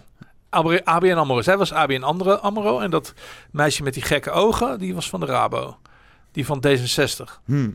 Die uh, met die grote opengesperde ogen, weet je wel. Die ook af en toe van die, van die even met zo'n met zo'n wefboer uh, komt, weet je wel. Ik vind alle D66 rare te ogen kijken. Ja, dus, precies. Nou, dat vind ik ook. Heb je de ogen gezien van die, van die, uh, van die ChristenUnie man? Die ons uh, biertje wil afpakken en onze sigaretten en zo. Nou, oh nee, de, oh nee, nee. Heb je die ogen gezien? Nou, het zijn nog net geen spleetjes. Die, uh, die uh, ik ben zijn naam kwijt. De, de baas van de, nieuwe, de nieuwe baas van gezondheid. Wat is het VWS? staatssecretaris. zijn naam even kwijt. Van de, van Ma Maarten, Maarten van Ooyen. Maarten van Ooyen, ja. Gast heeft enge ogen, man. Het is, ik kijk altijd naar ogen. Als ik, ogen. als ik deze ogen zie, dan ben ik al twee straten verderop. Dat vind ik echt Jij hebt goede ogen, maar deze, de, deze man, als ik die ogen zie, dan denk ik... Ja, dat is een beetje van, die, beetje van die crazy eyes. Ja, zijn dat, crazy uh, eyes, ja, ja. En Barbara Baarsma Sorry, is die van de Rabobank. Die heeft ook hele rare ogen. Even kijken. Barbara Baarsma. Toink. Oh, jezus, ja, inderdaad, ja. God onder ju. Ja. Oh, nou, dan weet je dat je bordje leeg moet eten, hoor. ja, en nou ja, goed. En dan, ju. maar je, hebt, eh, je hebt natuurlijk voorbeelden zat. Dus als je de, ogen van Hugo, eh, de jongen, kijkt, dan, ja, dan schrik je toch ook helemaal, helemaal lam, weet je wel. Oh mijn god, die Barbara Baarsma, die is echt creepy as fuck, jongen. Ja. Holy shit. Is dat weep, weep, weep. Mijn god. Ja, ja. Oh. Du, du. Ja. ja, heftig. Maar waar waren we gebleven? Waar, ging het ook alweer over? 15 minutes zit is volgens mij. Oh ja. Dus we hadden het over menselijke creativiteit. Eh, maar ik denk dat ze de menselijke creativiteit gaan ze er nooit onder krijgen. Gaan ze er nooit onder krijgen. Dat gaat gewoon niet lukken. Mensen zijn te slim en te, te creatief om zich te laten ringeloren door een stel eikeltjes. Want eh, eigenlijk, het zijn allemaal mensen die nog steeds uh, aan het nemen zijn dat ze vroeger in de klas zo enorm gepest zijn. Hè? Dus, mensen als Jette en zo, dat, hun leven is één grote wraak op uh, hun schoenen die altijd onder de douche stonden bij Gim en zo. En, uh, Rutte ook, denk ik. Ik denk dat dat ook iemand is die het vroeger gewoon slagen had en die, uh, die is ik ga jullie mijn leven lang ga ik jullie terugnaaien. Mm. Zo. Dus ehm, ik denk, en ik, maar ik denk gewoon dat uiteindelijk zij niet, ze hebben niet, ik zeg altijd, ze hebben geen liefde en geen leven, geen leger. Maar ik zou eigenlijk en geen creativiteit aan moeten toevoegen. Hoewel ze natuurlijk wel creatief zijn in hun systeemgedachten. Maar ze hebben geen flexibele creativiteit. Ze kunnen niet, ze kunnen niet weg uit hun straat. En dat maakt ze. Ja, nou, als je kijkt zeg maar, naar uh, uh, de afgelopen tijd en hoe ze zich hebben gedragen, dan. ik weet niet of je dat creatief kan noemen. Het was gewoon, het is gewoon brutaal. Het is gewoon ja. recht, recht eer gezegd, uh, gezegd de, de, de, de, de precies het tegenovergestelde vertellen. Ja. Uh, en dan en jou gaan gaslighten als jij inderdaad uh, ja. door hebt wat het spelletje is. Uh, ja. Dus het is, ik weet niet of je dit creatief kan noemen. Nee, maar op zich het, het bedenken van het bedenken van een systeem wat de hele wereld zou moeten knechten, daar, is, daar zijn bakken creativiteit voor nodig hoor. in ieder geval een heleboel tijd. ja, nou, je, moet gewoon, je moet gewoon met jezelf kunnen slapen of zo. Je moet ja. letterlijk gewoon. ja, maar. Gewoon, gewoon geen moreel vermogen hebben en dat niet voor jou. Weet je wel, het moet uh, morele flex, moreel flexibel genoeg zijn. En dan kan je het allemaal gewoon uitvoeren. Dan zeg je gewoon, leg al deze mensen aan de ketting. Ik weet niet of dat... Uh, ja, de meeste mensen zouden dan zeggen van... Nee, dat, dat wil ik niet, want daar voel ik me niet goed bij. Maar deze mensen hebben zoiets van... Oké, okay, lekker aan ja. de ketting leggen. Ja, ik denk, plezier ermee. ik denk dat zij inderdaad uh, heel snel bij zichzelf denken van... Ja, als ik het niet doe, moet iemand anders het doen. Ja. Uh, dat, is, dat is altijd de uitvlucht van, uh, van, van dit soort uh, types. Ik denk dat hen van alles is beloofd. Ik denk dat bij een aantal van hen, maar dat kan ik niet hard maken, maar dat er ook een stapeltje dingen ligt waar ze aan opgehangen kunnen worden. Dus een compromat. Ja, compromat. dus er zijn allerlei redenen om dingen te doen. Mm. Um, en ik denk dat voor een heel groot gedeelte de mensen die nu voor het zeggen hebben, op nationaal, internationaal niveau, in het Westen zeker, gewoon sociopaten of psychopaten zijn. Dus gewoon psychisch niet helemaal lekker zijn. Daar ben ik echt van overtuigd. Als ik, als ik Hugo de Jonge bezig zie, dan denk ik, ja, meer jij je sport niet, joh. Je sport niet. Het, we weten waar je woont en we komen je halen en weet ik dan. denk ik van, what the fuck, joh, hey. Ja, die, die, die haalt daar gewoon alles uit, uh, uit, uit, uh, uit de tas, zeg maar, om... Uh, ja. Om, om maar gewoon zijn, zijn bazen tevreden te stellen of zo. En ik, sta, ik zit me dan wel eens voor te stellen van hoe zit het dan erachter. Dat dan, dan, dan zo'n Hugo daar staat, weet je wel. Dat er dan een of andere schimmige figuur in een of andere laken, weet je wel, achter hem zo zegt van... Ja, jij gaat de mensen vertellen dat ze ze allemaal gewoon opgesloten moeten worden in huis. Ja, dat, kan ik toch, dat kan ik dan toch niet zomaar zeggen. Dat gaat niemand leuk vinden. Jij gaat het gewoon doen ja. of je nou wil of niet, weet je wel. Dan staat hij daar maar zo helemaal half verdoofd. Een beetje geschokt nog steeds van wat hij zelf aan het doen is. Ja, we komen hier thuis opzoeken met zulke knakkers in de in, in, de kop. Ja, ja ik ben, volgens mij wordt hij wel helemaal gek gemaakt. Dat kan niet anders. Zo ziet hij er wel uit, weet je wel. Nou ja. Of hij staat stijf van de drugs, of die gozer wordt helemaal gek gemaakt. Nou ja, goed. Toevallig, wat, uh, uh, ik luister heel graag naar een podcast, uh, die heet William, William Ramsey Investigates. Ja. En die hadden het vanochtend ook inderdaad over dat, dat al die gasten echt stijf staan van de crack en van de blow. En zo Jacinda Ardern ook, die heb je ook zien uitteren van een normale vrouw naar echt naar een crack junk gewoon, weet je wel, bath salts, weet je wel. Ja, dus, dus before en after meth ja, of zo. Die, die, die, die, liegen en een uh, leven lang leugens, ja, dat sloopt je gewoon. Dat ja. sloopt, maakt je helemaal kapot. Maar het kost ook iets van tien keer zoveel energie om een leugen in stand te houden of een leugen überhaupt te, te creëren, zeg maar, dan om gewoon de waarheid te vertellen. Hè? Ja, ook... plus dat die, deze mensen gaan een bepaald pad op, denk ik. En je, je raakt steeds verder het donkere bos in. En op een gegeven moment, maar, maar ze zijn hun menselijkheid niet kwijt. Dus zij hebben continu die interne. Zo, zo stel ik me dat dan voor, hè? even een disclaimer. Die moeten continu moeten ze, moeten ze tegen zichzelf vechten. Want ook in hen zit, zit, de, god, zit de goddelijke vonk, weet je wel. De, de uh, zelfs, in, zelfs in mengelen of in. in, in uh, Ja, in, eh hoe heet die, eh, Ivan de Verschrikkelijke, eh, Ivan de Impaler, weet Oh, je ja, wel. ja, ja. Gewoon- Vla- oh, nee, Vlatte Impaler. Eh, da- daar, moet, daar moet een soort goddelijke vonk toch nog diep in verstopt zijn geweest. Maar die continu, ze moeten continu vechten tegen zichzelf. Van, ik ben dit systeem, ben het pad opgegaan, ik geloof hierin. Maar, maar een ander stemmetje in hun hoofd moet de hele tijd tegen zeggen... wat je doet is verkeerd. Denk je dat, dat, je moet terug. denk je dat Vlatte Impeler inderdaad ook zo'n stemmetje zo hoofd had? Dat hij dan aan het Ja. impelen was en denkt van... Ja, ik ben nu maar Vlatte Impeler. Ik kom er niet meer onderdoor, maar ik moet nu wel. Ja. Het zou in ieder geval een heel mooi toneelstuk opleveren. Oh, ik baal jezelf ook van. Maar ja, ze noemen me Vlatte Impeler. Sorry, man. Eh, Ja, ook, ja, dat is inderdaad. Ja. Maar goed, ik denk dat er altijd wel een rudiment van menselijkheid in mensen moet zitten. Ook in de grootste psychopaat moet gewoon moet een rudiment menselijkheid zitten. Dat kan gewoon niet anders. ja. Alleen heel ver weggestopt. En ik denk dat ze, dat, dat ze alleen maar kwader maakt.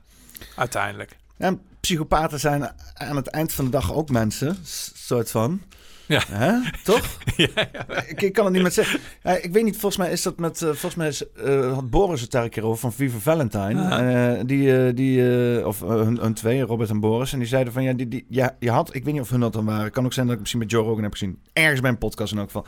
Dat je vroeger had je gewoon duidelijke rollen, voor, ook voor psychopaten. Sterker nog, die had je nodig. Hè? Als dan het dorp werd aangevallen, je had iemand nodig die gewoon batshit crazy het bos in ging met een hamer en een Ja, ja, ja. bijl. Dan pakte je hem erbij en dan zeg je hier, je mag weer los, weet je. En dan kon hij helemaal zijn ding doen en dan was hij zijn ding kwijt. En dan kwam hij helemaal onder het bloed kwam die terug en dan zeg je, en nou maar weer kalmeren in een hoekje hier. Maar dat was zijn plek in, die, in het stam, zeg maar. En tegenwoordig ja, geven die mensen een pak en een stropdas en dan zeggen ze dan maar je ding doen. Alleen volgens mij, ja, het, het, het, het, het, het, je ziet het niet meer zo duidelijk. Hè? Vroeger was het duidelijk van, oh, dat is een psychopaat. En nu heb je zoiets van, oh, ja, maar dat, dat is toch gewoon een bankier, dat is toch gewoon een politici. Dat is, die, eh, zo moeten wij ook zijn. Terwijl we duidelijk eigenlijk moeten afschermen van, nee, dat zijn psychopaten, zo wil je niet zijn. Maar we hebben ze nodig voor bepaalde dingen, weet je wel. Dat is, maar nu zijn we daar heel, heel, heel Alsof het een belediging is, weet je. Dat is Nou, of- Ik, ik heb wel zoiets van, ik, ik bekijk het ook een beetje meta, zoals het dan heet. Ik heb zoiets van, ja, wat fantastisch dat we daar nu op deze manier over praten.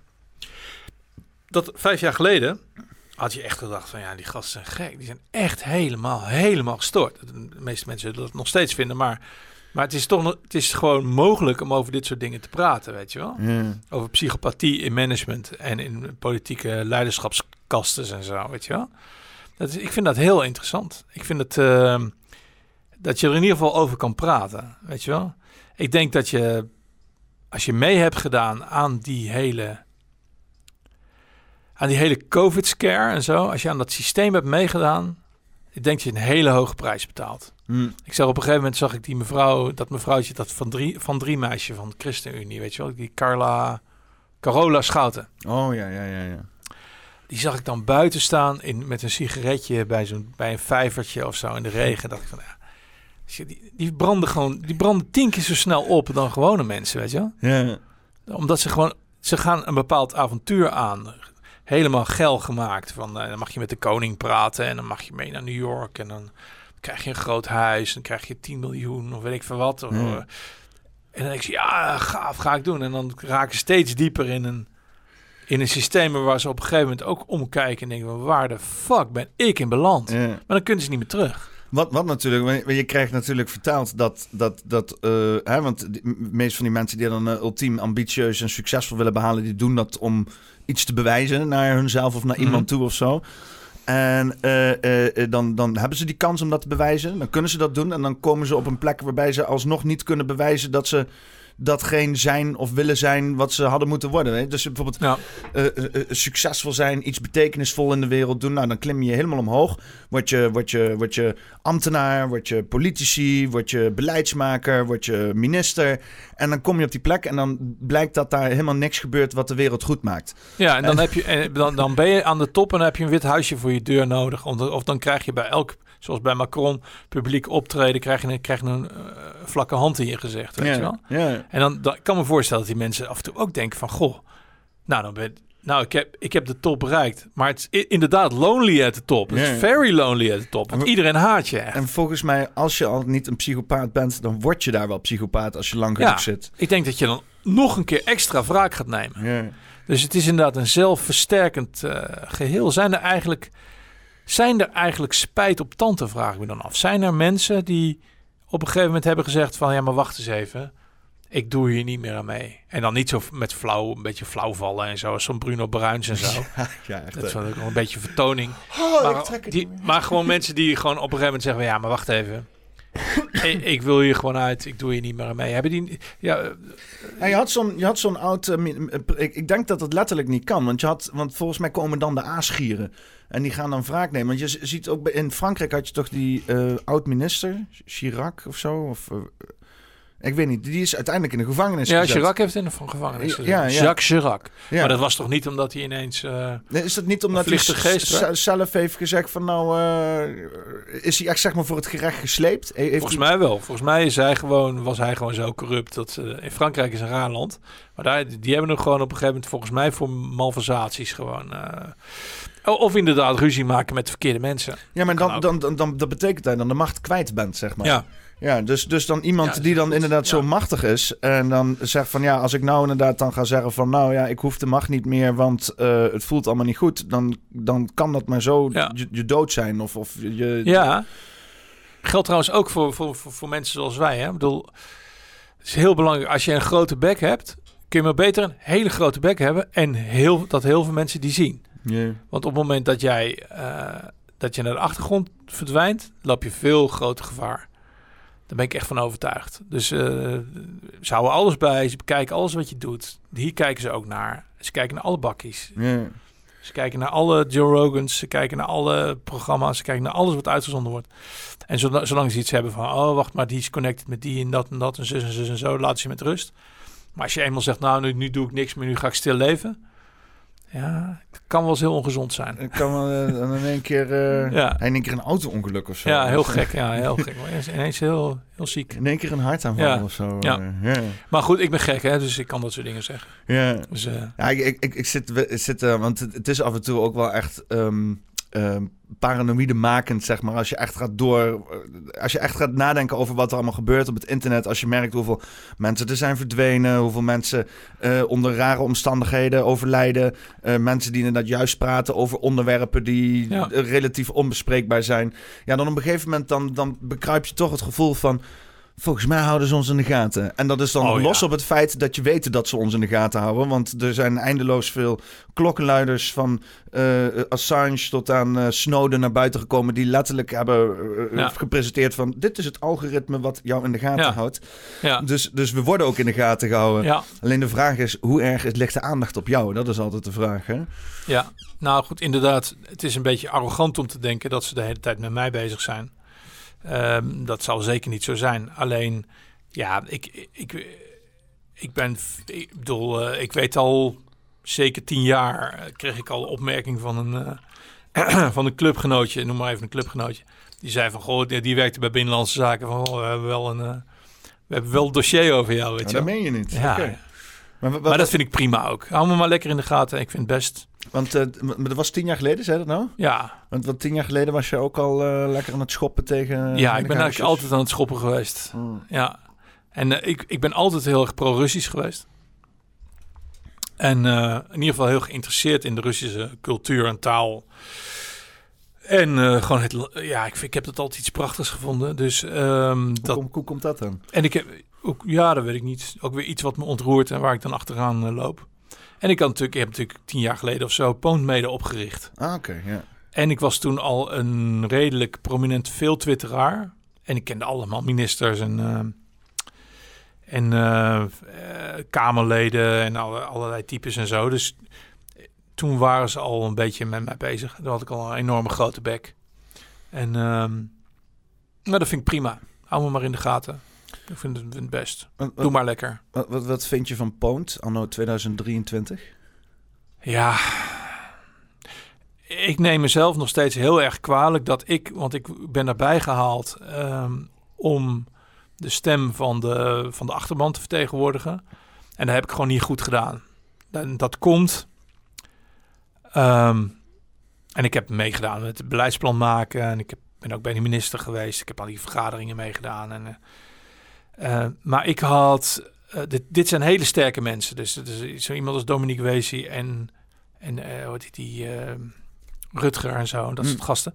Dat zijn hele heftige, sterke mensen. En ik ben ook wel sterk, maar ik ben ook een hoertje. Oftewel, ik ben op het moment dat ik eenmaal in een clubje zit, dan ben ik heel dienstbaar. Hm. Dan ben ik gewoon heel, dan wil ik gewoon voor het goede, wil ik gewoon, ja, dan wil ik gewoon mijn, dan wil ik gewoon het best doen dat het echt iets goeds en iets gaafs wordt, weet je wel. En ik op een gegeven moment had ik ook met Po-nieuws, had ik zoiets van, ja, dit is het programma, dat is helemaal top. Echt geweldig vond ik dat. Ik vond van Po-nieuws vond ik een fantastisch programma. Ehm, maar het kostte heel veel energie en, eh, Dominique ging er bijna onderdoor en het was gewoon niet te, door, niet te doen drie, vier keer in de week, whatever. Ja, en toen, toen het daarna is doorgeëvalueerd, toen had ik moeten zeggen van, eh, van ja, wacht even, ik vertegenwoordig de achterban en ik ga hier gewoon niet mee akkoord. En als jullie gewoon nu niet eh, gaan doen wat in ons beleidsplan staat, dan ga ik gewoon, eh, ga ik gewoon heibel trappen. Want, want dit is gewoon, dit is gewoon kutperen. Dit gaat voet, voetbalshows en talkshows en weet ik het allemaal niet. Toen had ik gewoon moeten zeggen van, eh, toen had ik gewoon mijn voet neer moeten zetten van, nee, dat gaan we niet doen. gaan we zo niet doen. Alleen, ik had, ik heb blijkbaar niet de kracht gehad. eh, ik denk dat het nu anders zou zijn. Maar ik heb, ik heb blijkbaar niet de kracht gehad om te zeggen van, van nou, dat doen we niet. Hm. Dus en, en sinds die tijd, ja, ik vind wat ik nu, wat ik nu zie, vind ik, vind ik gruwelijk. Ik vind het echt vreselijk slecht. En het is allemaal heel conformistisch en heel erg eh, erbij willen horen. En een beetje borderline eh, links en groen. En, eh, En het valt me op dat Tragisch. gewoon heel veel van die, eh, van die verdeeldheid Fox-popjes zijn. eh, die, eh, da- dan, ja, natuurlijk gaat ook bijvoorbeeld zo'n Tom... Nou, dat is vaak voor geen stijl, is niet echt verpoond. ja, Dus, dus naar de politiek, ja, dat is eigenlijk niet verpoond. Maar Poont, zit heel veel in, in, in het, gewoon in, bij de mensen. Hè? Gaan ze Fox-pops doen, gaan ze Ja. mensen interviewen. of kleine ondernemers of zo. Maar dan gaan ze dat belachelijk maken. En denk ik Ja. Maar je zou toch juist macht belachelijk moeten maken? Wat, wat zit je Klopt. het volk belachelijk Ja. te maken? nee, klopt. Ja. En dat was misschien vroeger ook wel zo. Maar ik vind wel dat Rutger heeft gewoon monumentale dingen gemaakt. Monumentale dingen gedaan met die, met die ministers. eh, op een andere manier interviewen en zo. Ik vond het echt monumentaal. En ook historisch. In het dat begin, eh, ja. Want Rutger is nu wel helemaal... eh, die is Ja, helemaal geshaped. Ja, die is echt Die- die- helemaal Extinction Rebellion en eh, helemaal lief en leuk. En, die, eh, die, die is helemaal geïlluminatificeerd. die zitten allerlei, die zitten allemaal van die, van die, van die, ja, hoe heet die, van die, van die paneltjes van quizzen en zo, weet je wel, van Raad het Konijn en zo. En wie, wie heeft de grootste zonnebloem? En, dus ja, ik vind het heel tragisch, maar ja, die gasten hebben blijkbaar gewoon gekozen voor iets waar ik met mijn hoofd niet bij kan. Het zal ongetwijfeld iets met geld te maken hebben, maar ik heb- kan daar verder niet over meepraten. Ja, maar ik denk wel dat zo'n Po News op een gegeven moment dan moet... Ik ben er al lang uit, hè? Voor Ja. de goede orde, al heel lang uit. Ik, Ja, hou er, ik hou er ook helemaal niet van om over, om over clubjes waar ik lid van geweest ben of zo te praten. Dat doe ik eigenlijk niet zoveel. Dus ik ga ook niet te diep op dit soort dingen in. Ik vind alleen gewoon, ik leg de nadruk op mezelf. Ik heb het niet goed gedaan. Ik had het anders moeten aanpakken. En wat ik nu zie, ja, vind ik vreselijk. Ja, ik, denk ook dat gewoon iedereen bij het NPO op een gegeven moment gewoon moet, moest committeren aan, aan, de, aan, aan die hele uniformiteit die daar werd gevraagd. Ja, En, en dat dan som, de mensen bij Ponyus zoiets hebben gehad van het is dit of, of eeuwige weerstand. En dat ze toch wel makkelijker Ja. weg hebben gekozen dan van... ja, eh, maar dat is, dat, dat is ook weer in de, in de Bijbel eh, de, de, de grote poort en de kleine poort.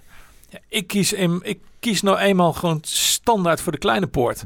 Niet zozeer omdat het in de Bijbel staat, maar omdat ik gewoon een, de kleine poort veel interessanter vind. Eh, ik heb misschien wel hoogtevrees, maar ik, ik beklim veel liever een rots dan dat ik over een geasfalteerd eh, paadje eh, met een welkomstboog heen loop. Weet je, wel. ik vind het veel leuker. Veel, je hebt veel meer creativiteit nodig. Het is veel spannender. Dus laat mij maar gewoon de, de, de narrow gate nemen, weet je wel. En Poont heeft inderdaad de wide gate genomen, weet je wel. Het grote geld, eh, bij de club horen. Eh, ze maken ook qua producties nog niet eens zulke slechte dingen. Alleen ik heb zoiets van ja, ja, waar is je, waar zijn je ballen gebleven? Weet je wel, stel, stel dat je. Ja, want dat hele Rutger en de nationalisten van, eh, van de eh, is dat nou namens Poont? Of Oh, dat weet ik niet heb, je dat, eh, heb je dat gezien? Die, eh, Nou, ik kijk, ik kijk heel weinig eh, tv. ja, ik, ik helemaal niet. Alleen maar, eh, maar ik weet ik kreeg zeker. een linkje naar me toegestuurd over Rutger en de nationalisten. Ik was er zelf Nou, ook nog over benaderd trouwens. eh. Nou, ik ben daar, ze gaan mij daar niet voor benaderen, maar. ehm, en ze eh, dachten dat ik Peter eh Tonen was. geestig. Nee, maar ik bedoel, eh, ja, uiteraard is dat al, in ieder geval meestal de bedoeling dat je dan helemaal belachelijk wordt gemaakt en zo. En je kan nog, nog zo goed uit je woorden komen, maar uiteindelijk snijden ze het toch allemaal stuk. Ik weet niet of. Ik denk dat Rutte dat nog wel redelijk netjes gedaan zal hebben. Want die gaat niet eh, mensen helemaal. Maar ik denk wel dat hij bijvoorbeeld nazi's of zo zal bezoeken en zo. Ik, ik, ik ga nu gokken, hè? ik heb Ja, niet gekeken. ja. Maar ik Nee, bedoel, als ik. Het waren behoorlijk extreme mensen. Ja, eh, precies. eh, Dus, of eh, nou, ja. En dat, dat, dat wrijft dan weer af op mensen zoals, zoals wij, of tenminste zoals ik, weet je wel. Van, ja, weet je, dat, mensen waar je niet...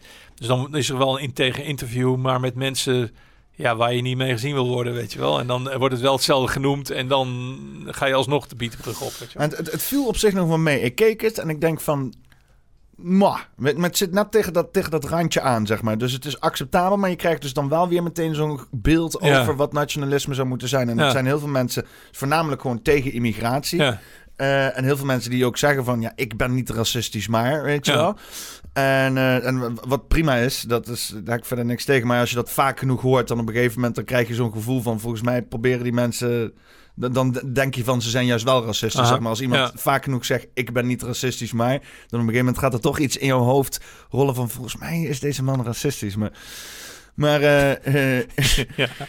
Je moet sowieso nooit iets ontkennen. Dat zij uit de Engelse, de Engelse koningin ze heeft gezegd altijd eh, van eh, never apologize, never explain. mm, Dus eh, gewoon niet, je moet, je moet dat soort dingen helemaal niet zeggen. Nee. Hetzelfde als een piloot die zegt het vliegtuig stort niet neer. ja, ja, Ja, ja. nou, oké, dan, ga je zorgen maken. Dus Maak je geen zorgen, ik kan dit vliegtuig prima besturen. ja, ja, ja. Haal me hieruit! ja, ja, ja, precies. Ja.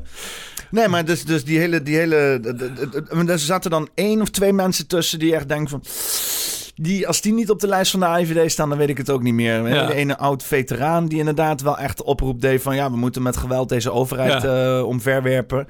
En eh, ja, wat mensen van de PVV, die, eh, die gewoon toch wel lichte randjes van de wit superioriteit Ja. Ja. zitten te vertonen. Ja, dat zijn van die dingetjes die dan ook in de mix worden gegooid. En dan al die andere mensen die eigenlijk heel erg gematigd zijn, die worden dan ook samen met dat, die mensen in die hoek Ja, geschoven, zeg maar. Dat is dan wel... Dus dan kan je in, integer zijn binnen een evoked set die op zich al mensen op het verkeerde spoor zet. Mm. Dus, maar goed, laat ik zo zeggen, ik denk dat hij dat best netjes... Ik heb het niet, niet gezien, hè, dus ik, ik lul maar wat. Maar hem kennende denk dat hij dat heel netjes gedaan heeft. Eh, maar er zijn andere van dat soort series geweest, zoals van dat BNN-kereltje. Ja, van... eh, van eh, en Danny heeft volgens mij ook gedaan. Filemon en de. Filemon, ja. Hetzelfde productiehuis, hij is ook de wittigheid. eh. Daar, daar ben ik wel voor gevraagd. Heb ik eh, nee op, eh, op gezegd. Waarom hebben ze mij daar niet voor gevraagd? Vraag mij eens. Ja, precies. Nee, maar ze, ze- ja, ik doe daar niet, nee, ik doe daar niet mee. Als je wil weten hoe ik denk, ja, ik heb zoveel publicaties op mijn naam staan. Kan gewoon op mijn website kijken. Je kan naar mijn podcast luisteren. En als ik te gast ben bij mensen zoals jij, kun je ook naar me luisteren. Ja. En dat is precies hoe ik erover denk. En eh, ja, daar hoef ik niet verder voor op televisie te zijn. eh. Ik, ik vond die eh, aflevering met die... want dat vind ik dan weer grappig om te zien. Met die ehm eh, ehm, eh, graancirkels. ja, Die vond ik wel sterk. Daar kon je niet om, om hem heen. Die vrouw die had, die had een verdomd goed verhaal. ja, dat, dat is, dat was, als je daar met die, zelfs in die aflevering waarin ze dat weg willen zetten als gekke zaken, dan heb je na die aflevering zoiets van, hmm, dat is vreemd die graancirkels, Ja. dat ken niet. ja. Dus dat is wel, ik vond dat wel sterk. En daar sluit het ook mee af ook. Dus ik denk van, nou ja, dat is nog niet eens zo heel erg... eh Maar was dat bij eh, Rutger of was dat bij... bij eh, Filemon, bij Filemon was dat, ja, ja. Bij Filemon en de Ja, complotdenkers. Maar je, gaat, je wordt inderdaad soms... Je wordt zo wantrouwend dat je gewoon... Als je ziet hoe eh eh, Thierry Baudet wordt behandeld op de NPO... Ja, als ik dat zie, dan denk ik... Ja, ik ga, wat er ook gebeurt, ik ga nooit bij de NPO... eh, ja. het, het enige, ja, met, een- mens- misschien met een advocaat... en die dan vervolgens bedenkt dat er niet wordt gesne- gesneden in het materiaal... en dat ik het eerst mag bekijken en het daarna uitgezonden wordt... dan wil ik het misschien wel een keer doen. Hmm. Maar ik ga niet eh, van, oh leuk, kom maar langs. eh, nee, je kan alles kapot knippen. Ja, ik, ik, weet, ik ben, ben me er heel erg bewust van. En de reden is, want ik doe bijvoorbeeld dit ook. Want ik, ik doe dit ook een beetje als tegenbeweging wat er allemaal op tv is. Hè? Dat is eh, ik, Mhm. ik heb dat soort van afgezworen. En eh, ehm, ehm, eh, want ik heb wel die opleiding gedaan en dan zou ik voor tv gaan werken. En zo, maar ik denk, fuck die shit, dat ga ik echt niet doen. Aha. En eh, eerst andere dingen gedaan, toen dit gaan doen. Maar het hele idee is, want ik zei ook van, ik knip het niet. Ik, ik doe het hier live editen in het Ja. moment. En dit wat, wat we creëren met z'n tweeën, dat is wat het is. Nou, En dus ik ga daar niet achteraf nog een keer over na zitten denken van... oh, dit moet er zo uitzien. Ja, Want dat is juist wat hun doen. Hè? Dat, dat, dat imago control, dat, al, die, al die dingen. En, eh, maar toch ben ik wel eens benieuwd van... Het, het zou toch leuk zijn om een soort van zo'n ongecontroleerde factor in zo'n show te kunnen zijn... dat je gewoon onknipbaar bent. Ja. Dus de hele tijd in je zinnen heel hoog ei- eindigen... zodat je dat niet af kan korten. De hele tijd in één stuk doorlullen... zodat ze geen pauze kunnen vinden om Ja. in te knippen, weet je wel. ja Die gewoon als een sport gaat doen... en, en dan maar gewoon harde taaluitspraken spreken, maar, weet je wel. maar ik heb al zoveel mensen die veel professioneler zijn dan ik zien, zien sneuvelen daarin. Ehm, ja, en, en soms is het ook gewoon... Ben je misschien wel de morele winnaar, zoals toen Thierry... eh, volgens mij was het ook de laatste keer dat hij op de NPO was. In zo'n soort show. Dat zijn vrouw werd aangevallen en zijn ongeboren kind werd aangevallen. En, Ja, Dat die, eh, potsenmaker. die, die, die, die comedian met die Ja, bakjes eh, hem gewoon maar ik had gewoon... Ik was gewoon... Ik was, als ik daar had gezeten en hij was over mijn vrouw of over mijn kinderen begonnen... was ik gewoon opgestaan, had ik, had ik, gewoon, had ik, gewoon, had ik gewoon recht voor zijn smoel geslagen. Was leuk tv geweest. was leuk tv geweest. Maar ik had echt, ik had het, ik had het nooit van mijn leven geaccepteerd, weet je wel. Ja. En, eh, maar de interne st- struggle, denk ik, ook bij Thierry, ja, die moet enorm zijn geweest. Van ja, wat moet ik nou doen, weet je wel? Moet ik nou, moet ik nou lachen? Moet ik nou huilen? Moet ik hier serieus op ingaan? Moet ik nou weglopen? Moet ik nou doen, weet je wel? Dus ze, ehm, ze maken je helemaal gek. En ja, ik heb zoiets van, dan zit ik honderd keer liever bij jou... dan dat ik bij zo'n bij, bij Eva, Eva Jinek of zo... of dat soort mensen waarvan je weet dat hun bedoeling is... om je in een kwaad daglicht te zetten. Ja. Kijk, het lijkt me wel leuk om een keer openbaar... gewoon met een, met een arena... Ik zou het wel eens in een arena willen. Dat Ja, lijkt me te echt gek. live, zeg maar. Ja, eh. dan moet ik me over heel veel angsten heen zetten. Maar het lijkt me fantastisch om in een arena te zitten. Met zo'n Jinek. En van die, van die deugdmeisjes. En een paar van die dingen. Van die mensen die dan uit gaan dagen en zo. Dan gaan we praten. Dan gaan we echt praten. En dan, en dan zonder, zonder knippen en snijden en zo. Nou, dat lijkt me hartstikke lachen. Nee, ook die energie van die, al die mensen Ja. die daar gewoon live bij Ja, zijn, dat, dat lijkt- utiliseren. en ik denk maar. ook dat, dat we hier een format te pakken hebben. Helaas is het Colosseum is in, is in Rome. Helaas. Maar je zou een arena moeten, een openbare arena moeten hebben. Waarin je gewoon elkaar tegenkomt. En dan niet met vuisten, maar gewoon met woorden. Dat je gewoon met microfoons en dat iedereen kan zien. Iedereen getuige is van wat daar gebeurt. Een soort van verbale gladiatoren. Lijkt me fantastisch. Verbal Gladiators. Ja. Ja, dus een eh, URL om eh, te checken. Ja. Verbal Snel. Gladiators. Ewout, koop, koop de URL snel. Maar, eh, maar dus, nee, maar dus enorme, enorme organisatie en zo. Je moet een, eigenlijk zo'n eventbureau hebben om zoiets te hebben. Maar inderdaad gewoon, een, zoals het denk ik ook gegaan is in Griekenland. eh, op het, eh, ja, de, eh, Rome is Forum Romanum natuurlijk. Maar in Griekenland op het, op het plein... Dus die bij het Pantheon en zo. Bij het Pantheon. dat mensen echt zo van... van eh, ik, ik, ik, ik vind dit en een ander zegt ik vind dat. En dan ja, mensen die erop reageren. Ja. En dan merk je waar het publiek Ja. het meest, meest mee affineert. Ja. Dat zou echt te gek zijn. Ik, dat, dat sowieso. Misschien dat ik daar met Bakkie... houden we dan contact over, want dat is leuk. Misschien kun- kunnen we dan iets samen doen of zo. ik ben er zo zo voor om een eh, arena met mensen te vullen. Ja, dat is gewoon te gek. Ah, ja, we hebben... We hebben eh, eh, En dan met tomaten en zo, en eieren, dat mensen kunnen gooien en zo. Kijk, we nog verkopen ook nog. Nog business ook nog.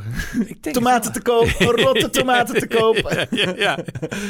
Maar hoe komen we weer godsnaam? Ja, Poont, hè? Ja, nou ja, ja, sowieso. eh, Ja.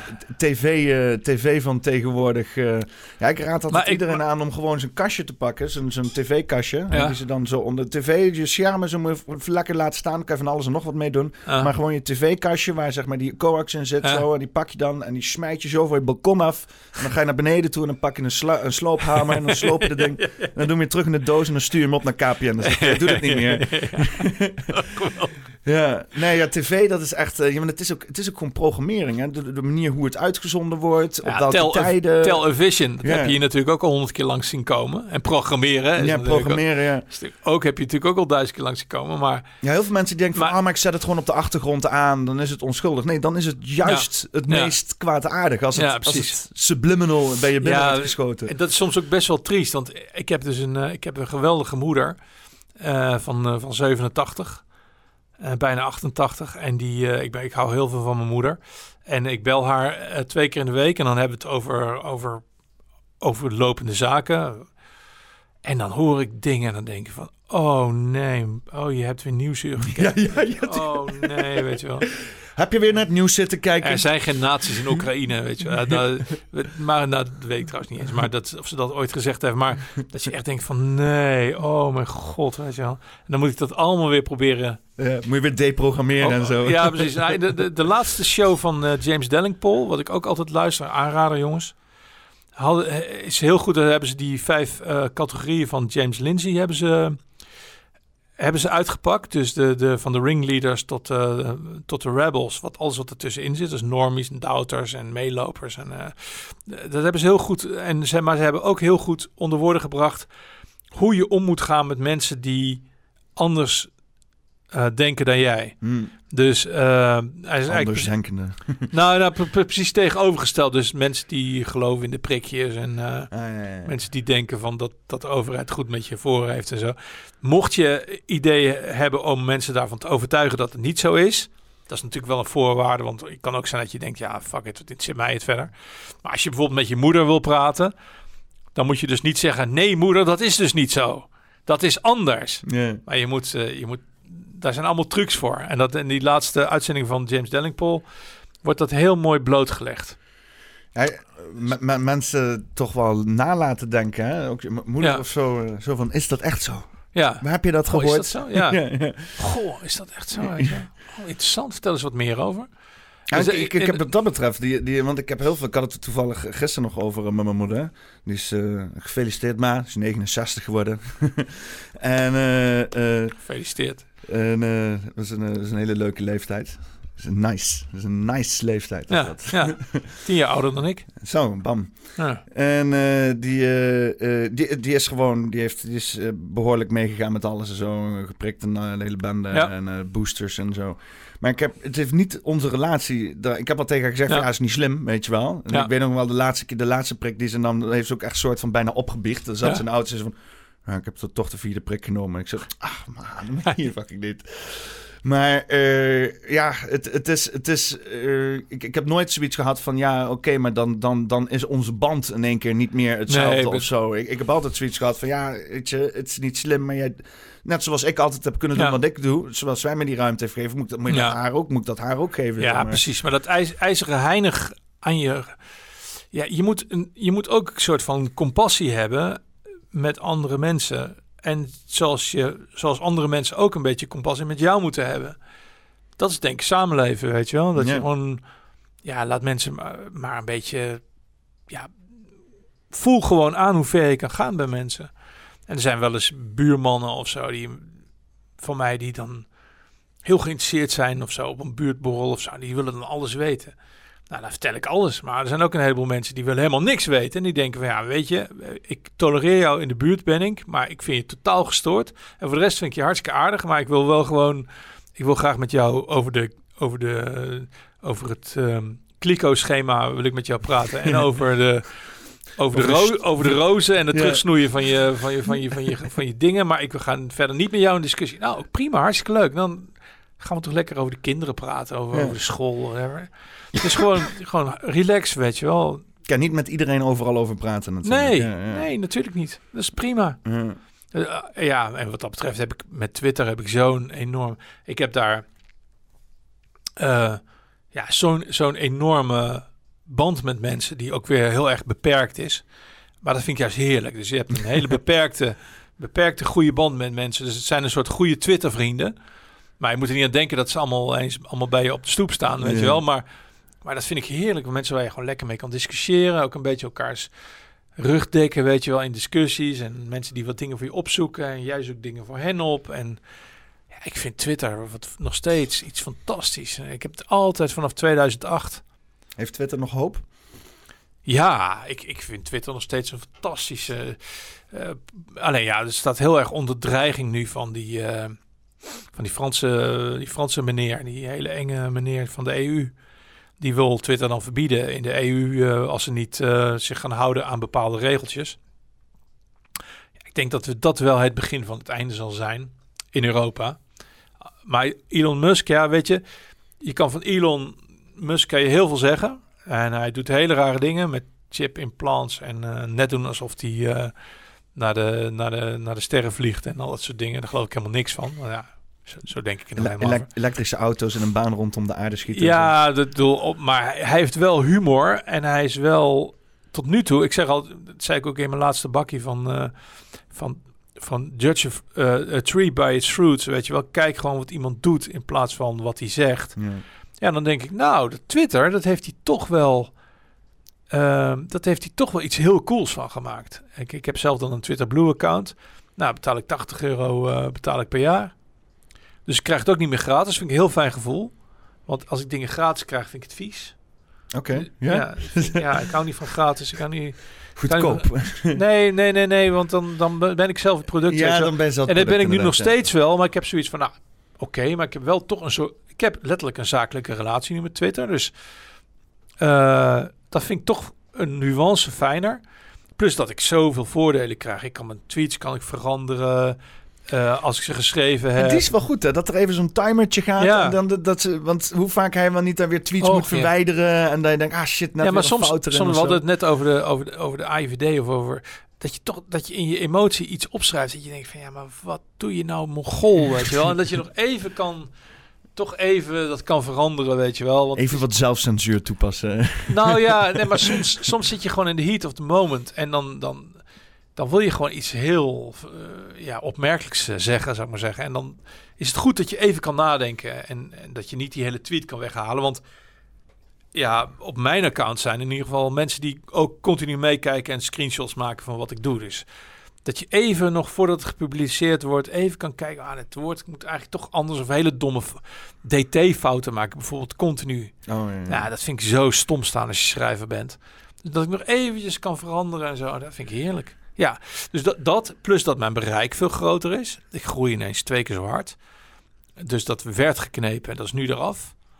Ehm, Daar meen je. Dan merk ik nog niks van. nou, ik heb dat, nou, Sietske had dat dus ook niet. Die had precies het omgekeerde. Die, die kreeg een blauw vinkje, die had helemaal geen bereik meer. Maar bij mij is het omgekeerd. Bij mij zijn alle sluizen opengegaan sinds ik dat, dat ding heb. Ja, grappig. En ehm, ja, er zijn nog een aantal. Je kan eh, hele films kan je nu eh, eh, posten en zo. Ja, want da- da- daarvoor had ik het dus gedaan om videocontent Ja. te posten. Want eh, die, eh, die Valentine-gasten die, eh, die deden dus nu ook de afleveringen op Twitter. Wouden ze in het geheel daarop posten. Ja. Maar ik heb afleveringen van, van drie, vier, vijf, soms zes, zeven uur lang. Aha. En dat kan dus alsnog niet. Blauw vinkje of niet. Nee, want je kan maar maximaal... Anderhalf uur het, of zo, ja, zoiets 220 minuten of Ja. zo kan je volgens mij uploaden. Ja. Maar dan kwam ik pas achter toen ik die eerste abonnement had afgenomen. En ik denk, oh nou leuk, kan ik mijn afleveringen uploaden? Oh, toch niet. Nou, shit. Ja, kut. dus nu doe, doe ik maar gewoon clips uploaden en zo. Eh, Dan is het in ieder geval fijner dat ze langer dan twee minuten mogen zijn. Ja. Maar ja, ik vind, het wel een, ik, vind het wel een bijzonder talent dat jij, dat jij edit en tijdens de opname, weet je wel. Dat vind ik echt heel knap. Ja, ja, want, je, heb- want je bent best bij het, je bent wel bij het gesprek betrokken. ja. Je zit niet de hele tijd. eh, wow, je moet- Ja, dat vind ik wel knap. Dat, is, echt- dat is een soort talent eh, wat je hebt. is heel fijn voor mijn ADHD is dit. eh, lekker, eh, ook het geluid. Dat is nog altijd het lastigste, het geluid doen. Dat- video, dat gaat nu wel aardig, aardig vanzelf, zeg maar, dat schakelen. Dat is eh, een beetje zoals autorijden. Aha. Dat gebeurt op de achtergrond. En het zijn ook maar eigenlijk twee beelden. hè. Dus eh, wat, wat, wat wil je nou doen? Ja. Af en toe eens een keer een totaaltje erin gooien. Nou ja. Maar eh, eh, met geluid, dat is wel echt het lastigste. hoor. Om inderdaad goed te blijven kijken van... oké, ga ik hier niet in het rood en dat dan weer bijstellen. En, maar ook mezelf terugluisteren terwijl ik aan Mhm. het praten ben. Dat is eigenlijk... eigenlijk, eigenlijk, dat kan eigenlijk helemaal niet. Nee. Ik, want ik heb het hele tijd het gevoel dat ik zachter sta als jou. Ja. Maar dat, dat is dus schijnbaar niet zo. Maar ja, dat moet ik dan maar achteraf elke keer. Maar het is altijd weer een gok. Dat ik Ja. denk en dan ke- terugkijken. Ik heb eens een keer, Ja, ik op, vind ik heb eens een keer opnames gehad. En dan eh, zat ik hier met Steven eh, Onjate de Arezola uit België. Van Aha. uh, Compleetdenkers. ja, ja, ja. Dan zijn we uit België heen gekomen. Gesprek gehad. Drie uur gezeten. Had ik niet op opnemen gedrukt. Och jeetje, ja.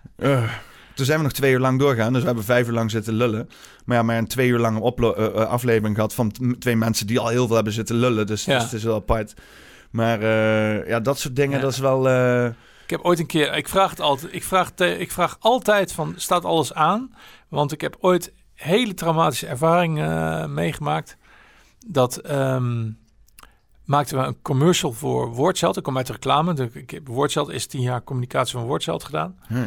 Ehm, en deden we een, een maakten we een filmpje met ehm, echte mensen die, die oorlogstrauma's hebben. Hmm. En dat eh, werd door Gabor Diek volgens mij, eh, filmer, werd dat gemaakt met de, met de hand. Oké. Met de hand gefilmd. Echt een, een, een, een, een, een eh, ja, hoe noem je dat? Een analoge camera. Ja, Zo. Ja, op, op ja, zo'n hele bijzondere film, weet ik het allemaal niet. En er zat dus ook iemand bij die in een concentratiekamp had gezeten. En eh, een echte vluchteling uit, eh, dus niet een eh, ec- economische geef geld aan Miele, maar echt iemand die gewoon echt zware problemen had gehad. Uit Afrika en een jongetje uit, uit Bosnië. Hm. En nog een, een mevrouw uit Iran, volgens mij. En ehm, dus de hele middag bezig geweest met een psychiater erbij en zo, voor begeleiding en zo. Dus jongen, filmen, filmen, filmen, filmen, filmen. En kregen we dus de volgende dag, ja, de film is verkeerd ontwikkeld. Ja, Alles ja, moet opnieuw. ja. Holy fucking hell. Dat was spitsroede lopen, zeg. Ja, want dat is natuurlijk wel... eh, ja, met dat- film, dat is allemaal zo kwetsbaar als de pest. eh. Ja, als je die uit, uit dingen haalt en die wordt blootgesteld aan, Ja. aan licht... dan is het eh, is je hele film... eh, Einde, oefening. Ja. Dat is, dat is overigens het mooiste commercial dat ik ooit heb gemaakt. Alleen die, die werkte echt voor geen ene centimeter. Want hij was zo diep zwart en naar. En Het was meer kunst. het was meer kunst inderdaad. Die heeft er geen cent opgeleverd voor die hele... De, kun je beter Marco Borsato met, een- met een liedje... De, kan beter Marco Borsato een schandaal laten plegen. Dan kreeg Bartje nou, meer achter- aandacht. eh. achteraf denk je wel eens natuurlijk van... eh, goh, ik heb dat dan eh, tien jaar lang eh, heb dat gratis gedaan. Maar achteraf heb je natuurlijk alleen maar Marco Borsato eh, dichter bij de kleine negerkindjes. eh, ja, ja, ja. Het is, achteraf niet zo'n goed idee misschien. Dat was uit, uit hele goede bedoelingen kun je hele domme dingen doen soms. De weg naar hel is geplaveid met goede bedoelingen. Ja, goede het, voornemens. eh, ja, ja, ja, ja, precies. Nee, dat zeg je heel goed. Ja, die, dat is wel, dat is met die hele, de, de voice-schandaal en zo. Wat mij trouwens enorm veel abonnees heeft opgeleverd. Dat, is echt, dat was echt fijn. Hoezo dan? Vertel eens. Ja, ik ging livestreamen toen, eh, Oh! eh, toen, toen Tim eh, Hofman die docu voor hem eruit deed. Aha. En op het moment, dus iedereen en, en zijn moeder die ging op YouTube, die normaal nooit op YouTube zitten, op hetzelfde moment. Dus er waren echt gewoon miljoenen mensen tegelijk in Nederland op YouTube. En toen dacht ik van, oh, ik ga ook een leuk streampje doen met, eh, met eh, de Voice of Holland schandaal. In één keer had ik, een, eh, had ik eh, 40.000 mensen in mijn stream zitten. Holy shit. ik zat hier te trillen. Ik denk, oh joh, allemaal mensen zo, joh, wat is die gozer links onderin? Wat, eh, ik wil gewoon de stream van Tim zien. Meteen allemaal moderators toegevoegd, maar dat heeft me toen duizend extra abonnees opgeleverd. En dus dat was wel, was wel een beetje vies gevoel zo van dat ik hier op een of ander schandaal zit voor te, te, te borduren. Maar ja, ik had het er wel echt uitgekleed. En dat ik ook echt dacht van, eh, van, van, van, van je, je kan niet... Je hebt dan, dan, je hebt dat Gooise matras. Wat trouwens, hè, jij jij komt uit het Gooi. Is dat, Ja. eh, merk je dat, dat dat bestaat? Of is dat alleen maar een soort van mythe of zo? Een matras is denk ik hetzelfde als homo zijn. Ik ben, niet, ben geen homo, maar ik denk dat het ongeveer hetzelfde is. Als jij een homo, als jij homo bent, dan weet je, van, weet je direct van oké, dat is er ook een, weet je wel. En he's in, he's in for, for something eh, juicy, weet je wel. een Grindr-account. Da- da- nou ja, goed. eh, dus dat is hetzelfde met de Gooise matras. Je kan eh, je leven lang kan je in het gooi wonen en er niks van merken. Hm. Maar het is er wel. Dus ehm, alleen het is, het is er als je jezelf openstelt ervoor. Dat is een bepaald losbandig volk. eh. Nou, het is, het is gewoon. Het is gewoon. Het, het is er wel. Het was er zeker toen ik kwam wonen, 20 jaar geleden. Het is nu wat minder openbaar. Ik denk dat het nog steeds wel is hoor. Maar de Gooise matras eh, is typisch iets van ja, dan moet je voor openstaan en dan komt het naar je toe. Ook weer wat we eigenlijk in het begin zeiden over de Bijbel, weet je wel. Je kunt het in eh, door het uitstralen of door het uit nou niet misschien niet eens uit te spreken, maar door gewoon op een bepaalde manier er te zijn, kan je in die wereld komen. Nee. Ja, Begrijp je? Ik denk ook wel dat het een bepaald type persoonlijkheid is die eh samenklontert op een of Ja. andere manier. Ja. Het is, maar het gooien is sowieso het een, een hele gelaagde, een hele gelaagde gemeenschap. Dus je hebt eh, hele chique mensen, maar waar ook weer dingen gebeuren en zo. Maar je hebt ook hele, je hebt Amsterdammers, heel veel Amsterdammers. Die gaan ook weer heel veel met elkaar om onderling. Je hebt hele platte mensen, weet je wel. Die, gewoon van die hele rijke mensen die dan, die dan rijk zijn geworden met eh, windmolenparken en met... eh, ja, gewoon nieuw, nieuw riche, dus nieuw geld. Eh, Die herken je eigenlijk. Die komen dan, die komen dan wonen in zo'n oude villa met mooie oude eiken en zo. Het eerste wat ze doen is alle eiken rooien en plastic gras neerleggen, weet je wel. En, en drie trampolines. en, eh, Zo plebs met geld. eh, het is dat ook weer een beetje van een flodderachtige tafereelen krijg je dan. eh. nou, het is, was het grote maar. roze ik ben, ik ben, het is wel zo dat je gaat het ook, je gaat het ook verheerlijken op het moment dat je in het gooi woont. Dat je dus eh, dat je echt snakt naar een Marokkaan, weet je wel. Dat je echt denkt van, goh, geef mij alsjeblieft een Marokkaanse buurman, weet je wel. Wolla iemand? Wolla Bila? Ja, dat was, dat was serieus. Dat dat je op een gegeven moment, god, ja, ik ben nu wel echt wel zat. Ik wil eigenlijk gewoon eens een gezellige Algerijn. of- dus maar, maar eh, hoe komen we hier nou? Ehm, Het gooiste matras. ja, dus de, de Gooise matras. ehm, er zijn een heel, heel veel verschillende soorten mensen. Met een grote gemene deler, dat is geld. Dus oud geld, nieuw geld. Of mensen die mazzel hebben gehad. Eh, dus mensen die... Ja, ik heb dan vrij veel mazzel gehad. Ik heb gewoon een huis heel goed in Amsterdam gekocht. En heel goed verkocht. Daar leef ik eigenlijk nog steeds van. Maar een oud geld, want je krijgt altijd het idee dat echt oud geld niet in Nederland woont of zo. Dat dat dan Och, gewoon, eh, jeetje. Oh ja, ja, oh jawel. Oh Ja? jawel. Ja, ja, ja, ja, ja. Oh ja. Ja joh, tuurlijk wel. Nederland is zoveel oud geld. Heel veel oud geld. Ja, want op een of andere manier voelt Nederland altijd een beetje kneuterig aan of zo, weet je wel. En Ja. dan, als je dan denkt over grote, machtige Europese families, dan denk je aan een of andere, een of andere maison of eh, weet je wel, een of ander eiland ergens. Of eh, Ja. grote, populaire Amerikaanse, Engelse, Britse, Londen, Parijs, weet, dat soort dingen. En dan denk je niet aan, eh, aan, aan, ja, weet je wel... Nederland of zo op een of andere manier. Maar dat is gewoon echt een misconceptie Ja, dat is een waarschijnlijk. misconceptie. Alleen Nederland, als je in Bloemendaal zo gaat kijken, of daar in die buurt, of Roosendaal, of, eh, of bij ons in de buurt en zo. Ja, iedereen, niemand rijdt in een Rolls Royce. En niemand rijdt in een, eh, niemand rijdt in een Lamborghini. Of het moet een hele, hele oude zijn en ze rijden alleen op het circuit mee, terwijl niemand het ziet. Hmm. Niemand loopt met, eh, met, met, met een gouden Rolex eh, van, van drie eh, verdiepingen hoog, weet je wel. dus het is allemaal, dit zijn juist heel, meestal hele, beetje onogelijke mensen. Beetje heel rustig. Je, je herkent, als je ze ergens aan zou herkennen, zou het zijn aan een soort van reizigheid. Ja, ik weet niet hoe ik dat moet uitleggen, maar een soort van... Su- subtiele welvaart. Ja, een soort van beetje schuwe, schuwe bedeesde, ehm, opvallend niet opvallend zijn. Ja. Daar herken je ze aan. Eh, als je er echt goed oog voor hebt, want eigenlijk zie je ze niet. Het zijn mensen die zie je niet. Ja, want ik zit er zelf vind ik op zich wel mooi hoor. Nou, ik, ik bedoel, als ik zelf, als ik, eh, eh, stel ik krijg een miljard morgen, dan, ik zou ook proberen hetzelfde te blijven en het liefst zo min mogelijk mensen te laten weten dat ik een miljard heb. Weet je wat ik zou doen als ik een miljard zou hebben? Weggeven? Teruggeven. Ja. Weigeren. nou, dan geef het dan weg. Geef het dan weg. Nee, want je maakt de mensen doodongelukkig mee. Hij kan het... Geld hebben. Geld, ik heb eraan geroken. Ik heb zelf niet zoveel geld, maar genoeg om prima de rest van de tijd. eh, maar ik ben niet rijk of zo. Maar ik ben ervan overtuigd dat geld is een, is een, is een kunst om mee om te gaan. Ja. En daar moet je in opgegroeid zijn. Daar moet je op zijn minst. Oh, je hebt natuurlijk ook nouveau riche mensen die gewoon. eh, die zijn gewoon begonnen op hun vijftiende met geld verdienen. Of een veertiende. En die zijn nu uh, schat hemeltje rijk. Maar je, je hebt op zijn minst 10, 15, 20 jaar nodig om in geld te hebben. Om daarin te rollen. Ja. Je wordt, he- je wordt helemaal geld. Oh, helemaal, helemaal gek als je zomaar een miljard krijgt. Ja, ja. Of als je zomaar 10 miljoen krijgt. Kijk, een miljoen zou ik denken van... Oh ja, prima. Hartstikke leuk. Dat zet ik weg. Dat, prima. Weet je, maar dat, dat houdt je leven nog, nog spannend. Maar op het moment dat jij een miljard krijgt... Dat is hetzelfde als dat je Doom speelt met alle cheatcodes aan. Weet je wel, gold Ja, mode. ja. Ja, ik koop gewoon, weet je wat? Ik koop gewoon drie Lamborghinis. Weet je wat? Ik koop gewoon tien. Weet je wat? Ik doe miljoen, doe er diamantjes op. Maar wat gebeurt er? Je, je, je trekt allemaal mensen aan die jou niet mogen maar aan je geld mogen. Je, je familie ziet je niet meer staan, want je bent heel veranderd. Je wordt heel schuw. Ik ken mensen die heel rijk zijn. En ik ga, ik ga geen naam noemen.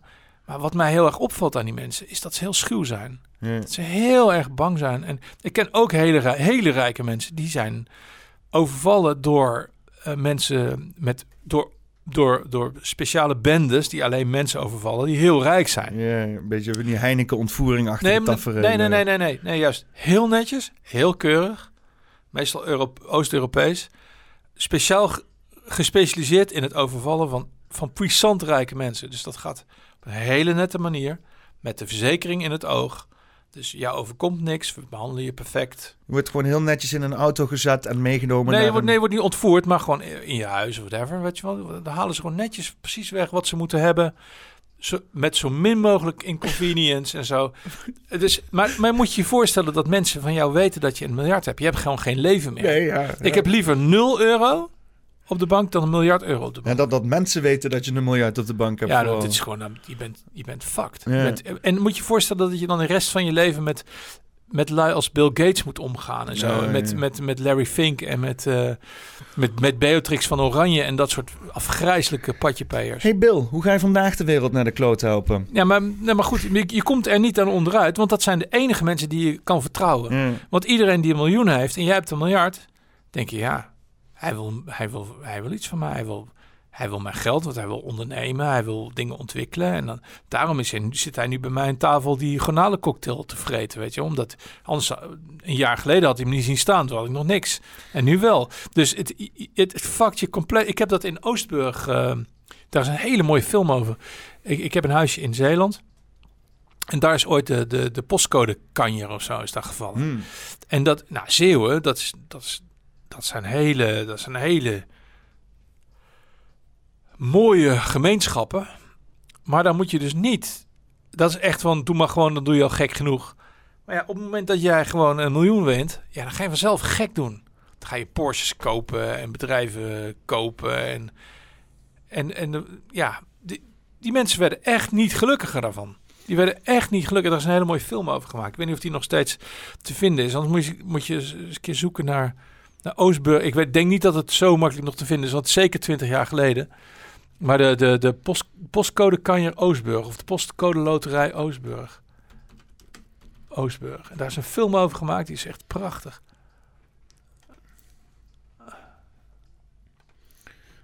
Wanneer was dat? 2007. Ja, dat is... Oh, Omroep Zeeland. Ja. Ja, daar is een film over gemaakt. En, dan zie je dus die mensen die dus proberen normaal te blijven, terwijl ieder, iedereen ze aan het wantrouwen is.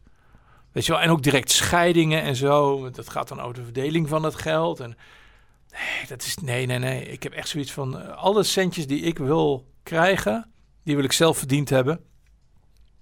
Of zelf gedoneerd eh, krijgen omdat ik goede dingen doe of mooie dingen maak. Eh, en door te werken. En ik hoef niks van iemand anders te hebben. Hm. Dus dat, Ja, ik, eh, ik had er zelf ook wel eens over na zitten denken. Van als er bijvoorbeeld een maat van mij of zo in één keer eh, een miljoen zou krijgen. Of gewoon eh, exorbitant bedrag. Want op een gegeven moment zijn het zoveel nullen. Ik heb ja, miljoen, miljard. Voor mij maakt het geen verschil uit. Ja, Ja. Het is duizend keer een miljoen. Maar ik zou niet eens weten hoe je een miljoen opkrijgt. Laat staan een miljard. ja, Maar eh, als iemand dus, als ik een, maat van mij, bijvoorbeeld, weet ik veel, goede maat van mij, hè, de, die krijgt een miljoen. En eh, we gaan dan uit eten. Als ik dan moet betalen, dan zou ik pissig worden. ja, Eh, Dus daar gaat het al fout. Weet je? Ja. Daar gaat het al fout. Daar is het dan niet meer eerlijk. hè. Dus omdat Ja. hij dan veel geld heeft, moet hij Ja. dan ook maar overal voor gaan betalen. En dat is vanuit mijn eigen perspectief. Ja. Toch zou ik, als ik dan aan tafel zit en dan eh, heb ik, ben ik dan heb ik, ben ik ben een skeer, heb ik weinig geld. En dan moet ik dan mijn laatste 10 of 20 euro gaan betalen terwijl hij, daar een miljonair voor me zit. Dan zou ik pissig zijn. Dat, Ja. nou daar ga je dus Daar al. ga je al, Dus ja. da- daar gaat de balans al weg. En het wordt nog veel erger. Stel dat jij een dochter hebt, die heeft, die heeft leukemie. En een eh, behandeling, is in Nederland, uit Nederland uitbehandeld. En, eh, maar in eh, Florida kunnen ze dat kind helpen. Maar het kost twee ton. En jouw vriend is miljonair. ja, ja. En als hij dat niet doet, dan is hij een lul. Dan is hij een lul. Ja. Dan laat hij jouw kind sterven. Ja, Ja. dus het is, het is ja, je wordt echt, een pin, pinautomaat voor je omgeving gewoon. als je want- eenmaal... Ja, zeker als je in een omgeving zit waar het geld niet tegen de plinten aanklotst. Ja. Want je hebt ook gewoon hele gemeenschappen van mensen bij wie, ik- dat vond ik wel eens een keer mooi, was ook inderdaad ook met die, met die postcode kan je, er was iemand die in Amsterdam die, die, die prijs in ontvangst nam. Ze van, hey, leuk, hè, dankjewel, doei. En ze van, ah, ja, oh, heb, oh, heb ik 500.000 euro gewonnen. Nou, hartstikke fijn, dankjewel, dag. En ja, weet je wel, dat vind ik dan, vind ik dan, vond ik dan wel heel stijlvol. Oh, leuk. Die gooien we op de hoop. Ja, maar dat is vaker gebeurd hoor, bij die postcode kan je. Dat mensen, oh, oh, wat leuk. Nou, dankjewel, wat fijn. Half miljoen. Nou, willen jullie, willen jullie nog koffie of eh, gaan jullie zelf weg? Dus eh, nee, dat, dat, ja, sowieso huilen om geld. Weet je, dat heb ik altijd iets heel bijzonders gevonden. Mensen die huilen om geld. Maar goed, misschien dat voor sommige mensen dat toch een soort van zegen is. Ja, Maar- heel, veel- heel veel mensen die hebben natuurlijk eh, al hun problematiek gekoppeld rechtstreeks aan het tekort hebben van geld. Ja, Is natuurlijk ook wel een beetje een, een tekortkoming, denk ik. ja, Eh, maar ja, als je dan inderdaad in één keer al het geld in de wereld krijgt, dan zie je in, in het begin Ja. eerst of al je problemen wegsmelten. ja. Ja, nou, tegenwoordig, ze worden volgens mij wel heel erg goed gecoacht tegenwoordig. Ja, je hebt allemaal eh, psychologen echt, en zo, toch? Anders dan, anders dan ben je binnen twee weken ben je aan, de, aan de drugs. En dan word ik weet je. eh, voelt The world, the world is yours, weet je wel. En, eh, nee, maar, dus, maar goed, hoe komen we? Want ik ben helemaal niet rijk. Maar ik bedoel, we hadden het over de waarde van geld, hè? Ja, we hadden het ook over, over het gooien en mensen, rijke mensen die bij elkaar Ja, wonen. Nou, het is, eh, het is eh, rijke mensen die bij elkaar wonen. Het is, het is minder prollerig dan je denkt. hm, Bij, zeker in Bussum is het behoorlijk gewoon. ja. Is eh, niet. eh, en ook lang niet heel Bussum is, eh, is, is, is Porsche. Maar nee, ik vind het Bussum vind ik wel een mooie balans. Het is gewoon. ik denk dat, dat op de gracht eh, dat daar meer puissant rijke mensen wonen dan, dan bij ons in, de, in het dorp. In, je hebt wel wijken waar heel veel geld zit. Maar je merkt er niks van. Die mensen die zitten achter poorten en die kom je wel eens tegen of zo. Maar Veel asielzoekers in Bussum? nou, eh, nee.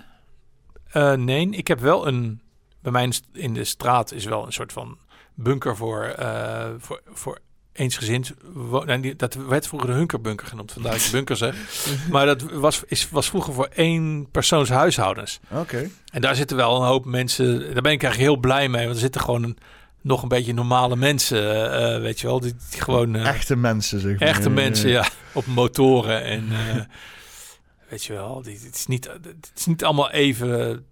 Het is niet allemaal hockey en tennis en eh het valt eigenlijk wel mee. hm. Ehm, maar uiteindelijk is het natuurlijk een hele bevoorrechte... Hele bevoorrechte streek. Ja. Dat ben ik me ook wel van bewust. Met heel veel rust, hele goede, maar dus ook hele goede voorzieningen. Dus eh, Hoe kom jij daar terecht dan? Ben je er altijd al... eh kom Nou, je daar ik- vandaan of zo? Of, Nou, eh? mijn familie komt er wel van. De ene helft van mijn familie komt er vandaan.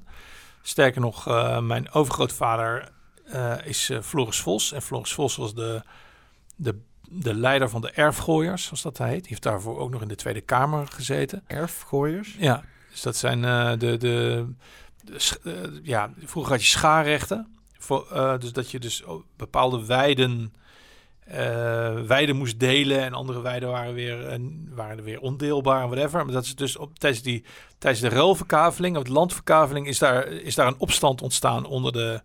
Het zegt mij allemaal helemaal niks. Nee, maar goed, het is... de boeren- Ruilverkaveling? Nou, nou goed, het is de, op een gegeven moment die boerenlanden, die zijn op een gegeven moment herverdeeld of whatever. Oh, nee. En hij was een soort van leider van de. Hij was als het ware de, de belangenvertegenwoordiger van die, van die boeren daar. Want hij had een enorme melkerij, melkerij Oud-Bussum. Oké. Eh, daar zit nu Strengeld Groep zit daarin, een paar andere bedrijven. Het is een gigantisch, gigantisch pand. Daar was hij de, de, de, de, de, de bedrijfsvoerder van. Ehm, en eh, dus hij heeft daar hij heeft een hele grote rol gespeeld in het begin van de vorige eeuw, als het ware, in het gooi. Dus ook nog allemaal Floris Voslaan eh, heb je daar en zo. Klinkt wel een beetje als eh, het opkopen van de boeren, zeg maar. Nee, juist niet. Hij Oh, was juist, niet. Hij was juist de. de Was de, de, de Johan Remkes van de negen van de 20 Nee, nee, hij was, hij was echt een soort rebellenleider. Oké, ja. rebellen. Hij heeft ook vastgezeten. Hij heeft Het huis van de, van de burgemeester in, in Blarikum heeft hij bezet. En, eh, Nou, maar, maar die, die, die, de- activiteiten die daar bezig waren, als in dat, dat ruilverkaveling, Ja. dat, dat klinkt een beetje als waar we nu Ja. ook mee bezig Ja, dat zijn. klopt. Dat, dat opdelen van. eh, Alleen hij was dan daar aan het. Hij is zeg maar de, de nieuwe farmer. Hij was de oude Farmers Defense Force. Zeg ja, maar, eh. Ja, precies. ja, ja. Een heel gek klein kereltje met een hoedje. en hij deed allemaal rare dingen, zoals koeien op de, op de gendar gendarmen afsturen en eh, de tolpoorten vernietigen. En eh, het was echt een ontzettende rebel, een rare kerel. Gebruikte hij koeien om op mensen af te sturen? Ja, ja. ja tolpoort bij Muiden. eh Floris Vos, dan moet je, dan moet je maar eens een keer zoeken. Dat is wel leuk. Kunnen we niet gewoon eens een keer gewoon echt gewoon alle koeien in Den Haag op een of andere manier krijgen? Gewoon heel Den Haag helemaal vol stouwen met koeien. Ja, zo zielig voor die beesten, joh. Dat is het probleem. Ja, dat, dat- nog even, ja, weet je, ik weet niet of er een boer kijkt, maar ik begrijp dus niet waarom die lui naar Den Haag gaan. Ik begrijp daar helemaal niks van. Wat moet je, ga je bij moeders rokken, ga je een beetje bedelen. Weet je, je weet toch gewoon dat daar militairen staan die je terugsturen. Je weet toch dat daar eh, ME staat die je wegstuurt. Doe gewoon een beetje slimmer. Maar die boeren, die zijn zo ongelooflijk eigenwijs. Je krijgt ze niks aan de verstand gepeuterd. Maar ga gewoon lokaal actie voeren Ja. in ieder dorp actie voeren. Dan weten ze, het, oh, weten ze niet meer waar ze, waar ze het hebben en dan kunnen ze niks meer doen. Dan hebben ze in één keer schaakmat. In maar nee hoor, ze moeten in een optocht allemaal de Den Haag. Ja, Ja, maar in het begin was dat nog wel even zo. Hè? Legden ze die gemeentes plat en zo. En dat was ook echt zwaar hinderlijk. En al die gemeente, Ja. eh, raads- of die gemeenteambtenaren, die waren allemaal, zaten al in een broek te schijten Ja. en zo. En, eh, Dat is veel en dat beter. is toen, heel snel is dat allemaal eh, bij Veel- elkaar ge- geveegd en centraal gemaakt en naar Den Haag gestuurd inderdaad. Dat is echt veel effectiever. Maar goed, eh, Plus je hebt geen files. Ja, plus je hebt geen files. Ja. Maar, en, en je bent veel, flu, meer, veel meer fluïde, weet je wel. Op het moment dat jij de politie gaat vertellen waar je naartoe gaat, ja, dan staan ze daar natuurlijk. Ja, de. Dan Ja. staan ze daar je op te wachten en zeggen dat je daar niet mag rijden. Ik, ik heb nooit gesnapt. Ja, we gaan nu eh, de snelweg op. Ja, nou, natuurlijk. Ja, je mag hier niet rijden. Hier heb je een, een boete van 2000 euro. Ik begrijp er helemaal niks van. Ik heb goedgekeurd protest ook nooit gesnapt. Ik Nee. niet protesteren met, eh met, eh Je kan, met niet binnen, het, goedkeuring. je Dat- kan niet binnen het systeem, het systeem veranderen. Nee. Onmogelijk. Dat is, ook, dat is ook gewoon de domme fout geweest van mensen die, die achter dat BBB aan zijn gelopen. Ik bedoel, ja, je kon echt van het begin af aan zien aankomen. En we hebben daar in het begin met Bakkie behoorlijk over eh, nog best onder vuur gelegen. En ik op Twitter helemaal onder vuur gezeten. En dat ik al heel snel kwam van, ja, ik vertrouw die mevrouw echt voor geen ene centimeter. Weet je wel, juffrouw Jannie. Ik, vertrouwde gewoon echt. Ze komt van het CDA. Ze komt van een reclamebureau af. Nou, dat is, dat is alarmbel nummer twee. En daarna doe ik weer wat Jezus zegt. Oftewel, kijken wat haar vruchten zijn. Dus dan denk ik van ja, je stemt gewoon mee met de coalitie. Je grootste vijand is FVD. Eh, je bent nooit op een boerenmanifestatie. En je eet heel veel frikandellen. En je zingt rare liedjes op, op festivals waar niemand komt. Dan denk ik van ja, maar... Ja, maar mevrouw, ik vertrouw je gewoon niet. Ik vertrouw je echt niet. En terecht nu, want als je nu ziet wat ze in eh, Noord-Holland hebben afgesproken... denk van nou, het is gewoon coalitiewerk. Wat, wat hebben ze gedaan? Nou, ze hebben nu dat een provinciaal akkoord eh, ondertekend. Ik weet niet of dat precies zo heet. Maar waarin gewoon het, het, het Rijksbeleid gewoon wordt doorgezet. Hm. Dus het is gewoon, het is, het is van alles, maar het is niet een, eh, een boerenbeweging dit. Nee. Dus eh, ik had al op Twitter gezegd van ja, hang die, hang die vlag in godsnaam gewoon, gewoon op zijn kop. Want dat is het enige waar ze... Dat vonden ze echt niet leuk. Die vlag op zijn kop vonden ze echt niet leuk. Ja, maar wat ik dus... Ja, ja maar daar gaat de propaganda rechtstreeks Ja. tegen natuurlijk. Hè? Ja. Je hebt die zo'n soort van een nationalisme propaganda en daar hoort dat vlaggetje ook bij. Ja. Lekker vlaggetjes aanbidden met z'n allen. Ja. En ja, dat is grappig. Dat, ik had niet verwacht dat dat... Want je, aan de ene kant hebben, willen ze, zijn ze dat juist aan het afbouwen. Hè? Dat ze Aha. willen iedereen wereldburger maken. Dus dat hele eh, affinatie met dat vlaggetje moet weg. Maar dan op het moment dat je daar dan aan gaat tornen... dan, dan is het alsnog... eh, Ja. iedereen eh, de, de, de slipjes in de knopen en zo. eh. ik, vond het wel bijzonder. Ik denk van, nou, dat boeit toch niemand Het wat, is, weet je. maar het is de strijd om het narratief. Op het moment dat jij in de echte wereld, dus in de 3D-wereld, de stoffelijke wereld, propaganda hebt. Want dat is natuurlijk, die omgekeerde vlag is ook een vorm van propaganda. Hmm. Ehm, als jij gewoon een uiting van rebellie hebt overal in het land, dan is dat vrijwel niet met virtuele eh, propaganda recht te praten. Ja. Want mensen krijgen die boodschap. Mijn moeder hoort De boeren hebben het provinciehuis bezet. Ze hebben het slot kapot gemaakt. Het tuig, weet je wel. Dat wordt mijn moeder dan. Die, denkt, oh, die boeren die gaan wel erg ver. nou ja, dan gaat mijn moeder fietsen. En dan ziet ze, oh, zijn allemaal vlaggen op de kop. Oh, het is ook hier ook. Oké, wat is er nou eigenlijk precies aan de hand, weet je wel? Dus d- d- zij willen dat niet. Ze willen gewoon het narratief beheersen. Ze willen Ja. het narratief in één hand houden. En dat kan dus niet als die vlaggen wapperen. Want dan, dat verstoort hun verhaal. Ja, ja ik moet eerlijk zeggen, het viel mij ook op dat er echt veel... Want natuurlijk, al die boeren zitten ook allemaal naast die snelwegen. Ja. Dus ja, dat is ideaal. Eh, Ja. hele, hele banners met op de kop eh, hangende vlaggen en zo. Nou, ik, was echt, ik was echt heel erg depressief op het moment dat ik op een gegeven moment zag dat al die vlaggen recht werden gehangen omdat BBB was gekozen. Ja. Ik echt van, ja, maar dat, eh, dat is echt het domste wat je kan doen, weet je wel. Je bent nog helemaal nergens. Ja, en ik denk dat ze nu verder weg zijn dan ooit. Dat ze, eh, nou, ze hebben een nieuwe cover, zie ik. Ja, ja, ik zit... eh, ja, want die Remarkable, dat is zeg maar dat, eh, dat eh, ehm, ehm, eh, marketingkantoor dat achter BBB zit, toch? Ja, volgens mij wel. Ja. Ja, ook met, met oud-bestuursleden. Volgens mij zijn die bestuursleden nu allemaal eruit. Want die had natuurlijk, ze had natuurlijk heel veel kritiek erop gekregen. Eh, maar ik, ik ben benieuwd of je BBB nog terug ziet komen als klant eigenlijk. Dan ben ik, dat, dit, daar zou ik nou naar gaan zoeken. Naar customers. Ja, ja, Wat zijn hun... BBB staat er gewoon oh tussen. ah, staat er wel Die tussen. staat hier tussen de Bayer en de, en de Monsanto. Waar staat Monsanto? Monsanto. Oh, Monsanto. Ja. ja. Monsanto. Mon- Monsanto. Waar staat hij daar? Ik Oh, die denk staat... dat... eh, Volgens mij is dat Bayer niet gewoon... eh, oh, ja, dat is Bayer Monsanto, hè? Dat is hetzelfde, ja. Ja ik, ik, ik heb wat het idee inderdaad dat ze eraan hebben gewerkt. Ze hebben er wel eh. klanten bij gekregen trouwens, zie ik. Ja, Eh, non zo. jus. die, Mensen zijn, hard. die zijn lekker aan het binnenlopen, die gasten. Nou, maar je weet dat D66... Ik heb gewerkt bij het reclamebureau FNV BBDO... aan de startbaan te Amstelveen. Maar daar is dus ook D66 eh, ontstaan in 1966. Wat meen je? Ja, Frans en Hein Veldman. Die hebben D66 bedacht. Ik krijg het idee dat politieke partijen een middel is voor marketing. Voor industrieën, zeg maar, om dan Ja. marketing te kunnen kanaliseren, om PR te kunnen... Nou, er zit ook Bewerkstelligen. Wel, nou, er zit ook wel idealisme achter. Ik ben ervan overtuigd dat die Franse Heij en Veldman in 1966, dat zijn dan mannen die rookten heel veel caballero's. En die zaten dan. Ma- Madman-achtige tafereel. Ja, joh, ik heb, ik heb in mijn tijd, ik heb het nog meegemaakt, jongen. Echt iedere dag stanakel bezopen om vier uur 's middags. Eh, als jong mannetje, weet je wel, als, als 25, 26-jarig kereltje, dat ik gewoon elke dag bezopen eh, op dat. En dat. En sigaret verplicht roken, hè? verplicht roken. Want wij hadden Lucky Strike als klant. Je moest roken als je op het Lucky Strike account Oh, dat werkte. meen je niet. Oh, Dus grappig. werd gewoon, oh je rookt niet, dan kan je niet op, op Lucky Strike werken. En elke, elke dag was gewoon verplicht zuipen. en dan, ja, niet verplicht, niet van je moet zuipen, maar je was wel echt, echt een, een Er werd totale, gedouwd, totale eh. lul als je niet eh meedoet.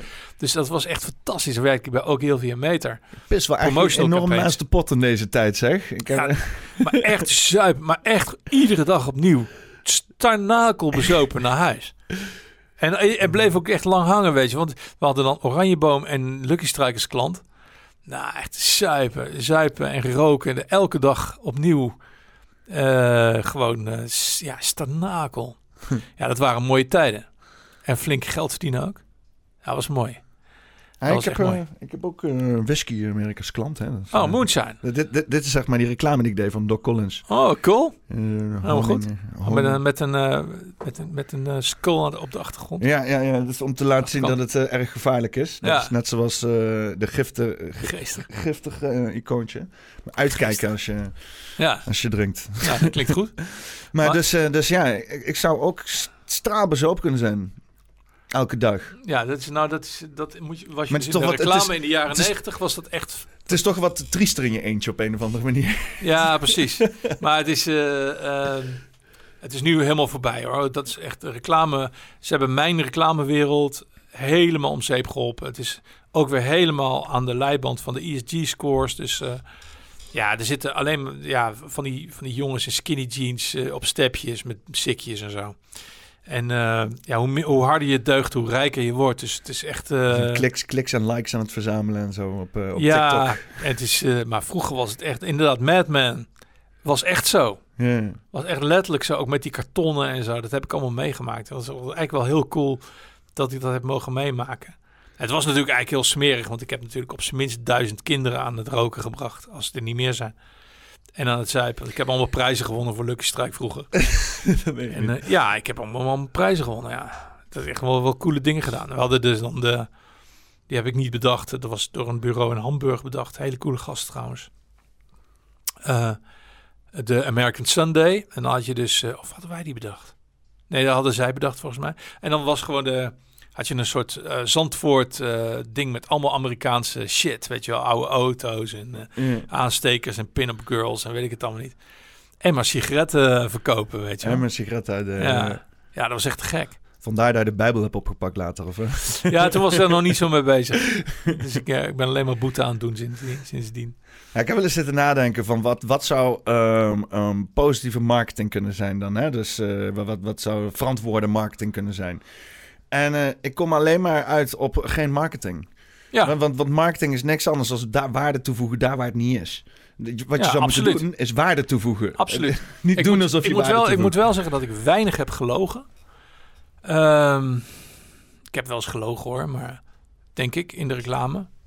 Maar het is vooral een um, verleid, verleid, verleidingstruc. Ja. En die verleidingstruc, dat doe je net als dat een vlinder dat doet, of een vogel, of een pauw of zo, weet je wel. Je doet dat door je mooie dingen uit te vergroten en je, klein, en je lelijke dingen kleiner te maken. Dat is ook een vorm van liegen eigenlijk. Maar, misleiding misschien. Ja, uit, nou ja, het is gewoon je goede kanten laten zien. Um, en dat zo mooi mogelijk uh, verkopen. Ja, ik heb dat altijd een fantastisch, uh, fantastisch beroep gevonden. Ik doe nog steeds reclamewerk. Um, omdat ik vind uh, dat ieder uh, bedrijf heeft recht op een, uh, op een goede reclameman. Net als dat, dat hij recht heeft op een goede advocaat of zo. Dus ik kan, ik kan nog steeds, ik, ja, of het nou tomaten zijn, of het of maandverband of wasmachines of zo. Ja. Zonnepanelen? Ehm, dat zou ik nog net doen. Wat ik niet doe is, wat ik niet doe is, doe is COVID uh, campagnes of uh, dat soort shit. Dat doe ik, daar brand ik mijn vingers niet aan. Dus als ik echt denk van ja, nu ga ik iets verkopen wat levensgevaarlijk is voor de mensen. Ik ben, laat ik zo zeggen, ik ben weggegaan bij het bureau wat het overigens al die tijd gedaan heeft. Toen zij gingen, uh, toen zij begonnen met de campagne Niks 18. Toen heb, ik, toen heb ik gezegd van nee, daar wil ik niet aan meewerken. Ik vind het heel goed dat kinderen drinken namelijk. ik ben zelf begonnen met zuipen vanaf mijn vijftiende. En daardoor weet ik, dat ik, weet ik hoe ik daarmee om moet gaan. En door een aantal keren gewoon stanakel bezopen te zijn, weet ik gewoon wat het is om stanakel bezopen te zijn. En ik ben daarin, ja, ik heb mezelf daarin opgeleid. Je moet toch je grenzen gaan ontdekken. Ja, precies. Dus op het moment dat jij pas op je achttiende gaat beginnen met drinken, dat vond ik hoogst onwenselijk. Dus daar ben ik gestopt met, bij Roorda. Toen ik dacht, ik, van, ja, ik ga niet aan die campagne meewerken. Mm. Um, en daarna, gelukkig heb ik, zit ik daar dus ook niet meer. Dus daarom heb ik ook niet in, het, uh, in de problemen gezeten dat ik de discussie, dat ik de beslissing moest maken van ga ik een COVID-campagne maken of niet. Dat, uh, dat, heb uh, jij ook last van deze zeer veel voorkomende symptomen? Neem dan deze levensveranderende middel. Want overheid is goed. ja, ja, precies. nee, maar sowieso. Ik bedoel, nee, ik heb nog mijn eigen klantjes en nog wat kleine dingetjes. En uh, voor de rest is het, uh, ja, ik ben bijna bejaard. Dus ik, uh, wat doe ik? Een beetje publiceren en programma's maken en stukken maken en boekjes. En ik, ik, heb, ik, ga, ik kom nu met twee boekjes uit. Eentje, ik, ga mijn columns heb ik gebundeld. En uit de COVID-tijd. En normaal zijn columns niet zo boeiend. Maar ik denk, omdat het in de COVID-tijd geschreven is, terwijl je in het duister tast, dat het toch nog wel grappig is. Hmm. Dus daar ga ik een boekje van maken. En mijn tweede dichtbundeltje. Dus dat, uh, dat ga ik ook eh, binnenkort uitbrengen. Dus dan heb ik alweer drie boekjes. En dan, uh... oh, je, hebt, je hebt al een dichte bundel uitgebracht. ja, ja, oh. Olga. Oh. Ja. Uitgegeven bij de Blauwe Tijger. Oh, dat meen je? Oké. Ja, ja, ja, ja.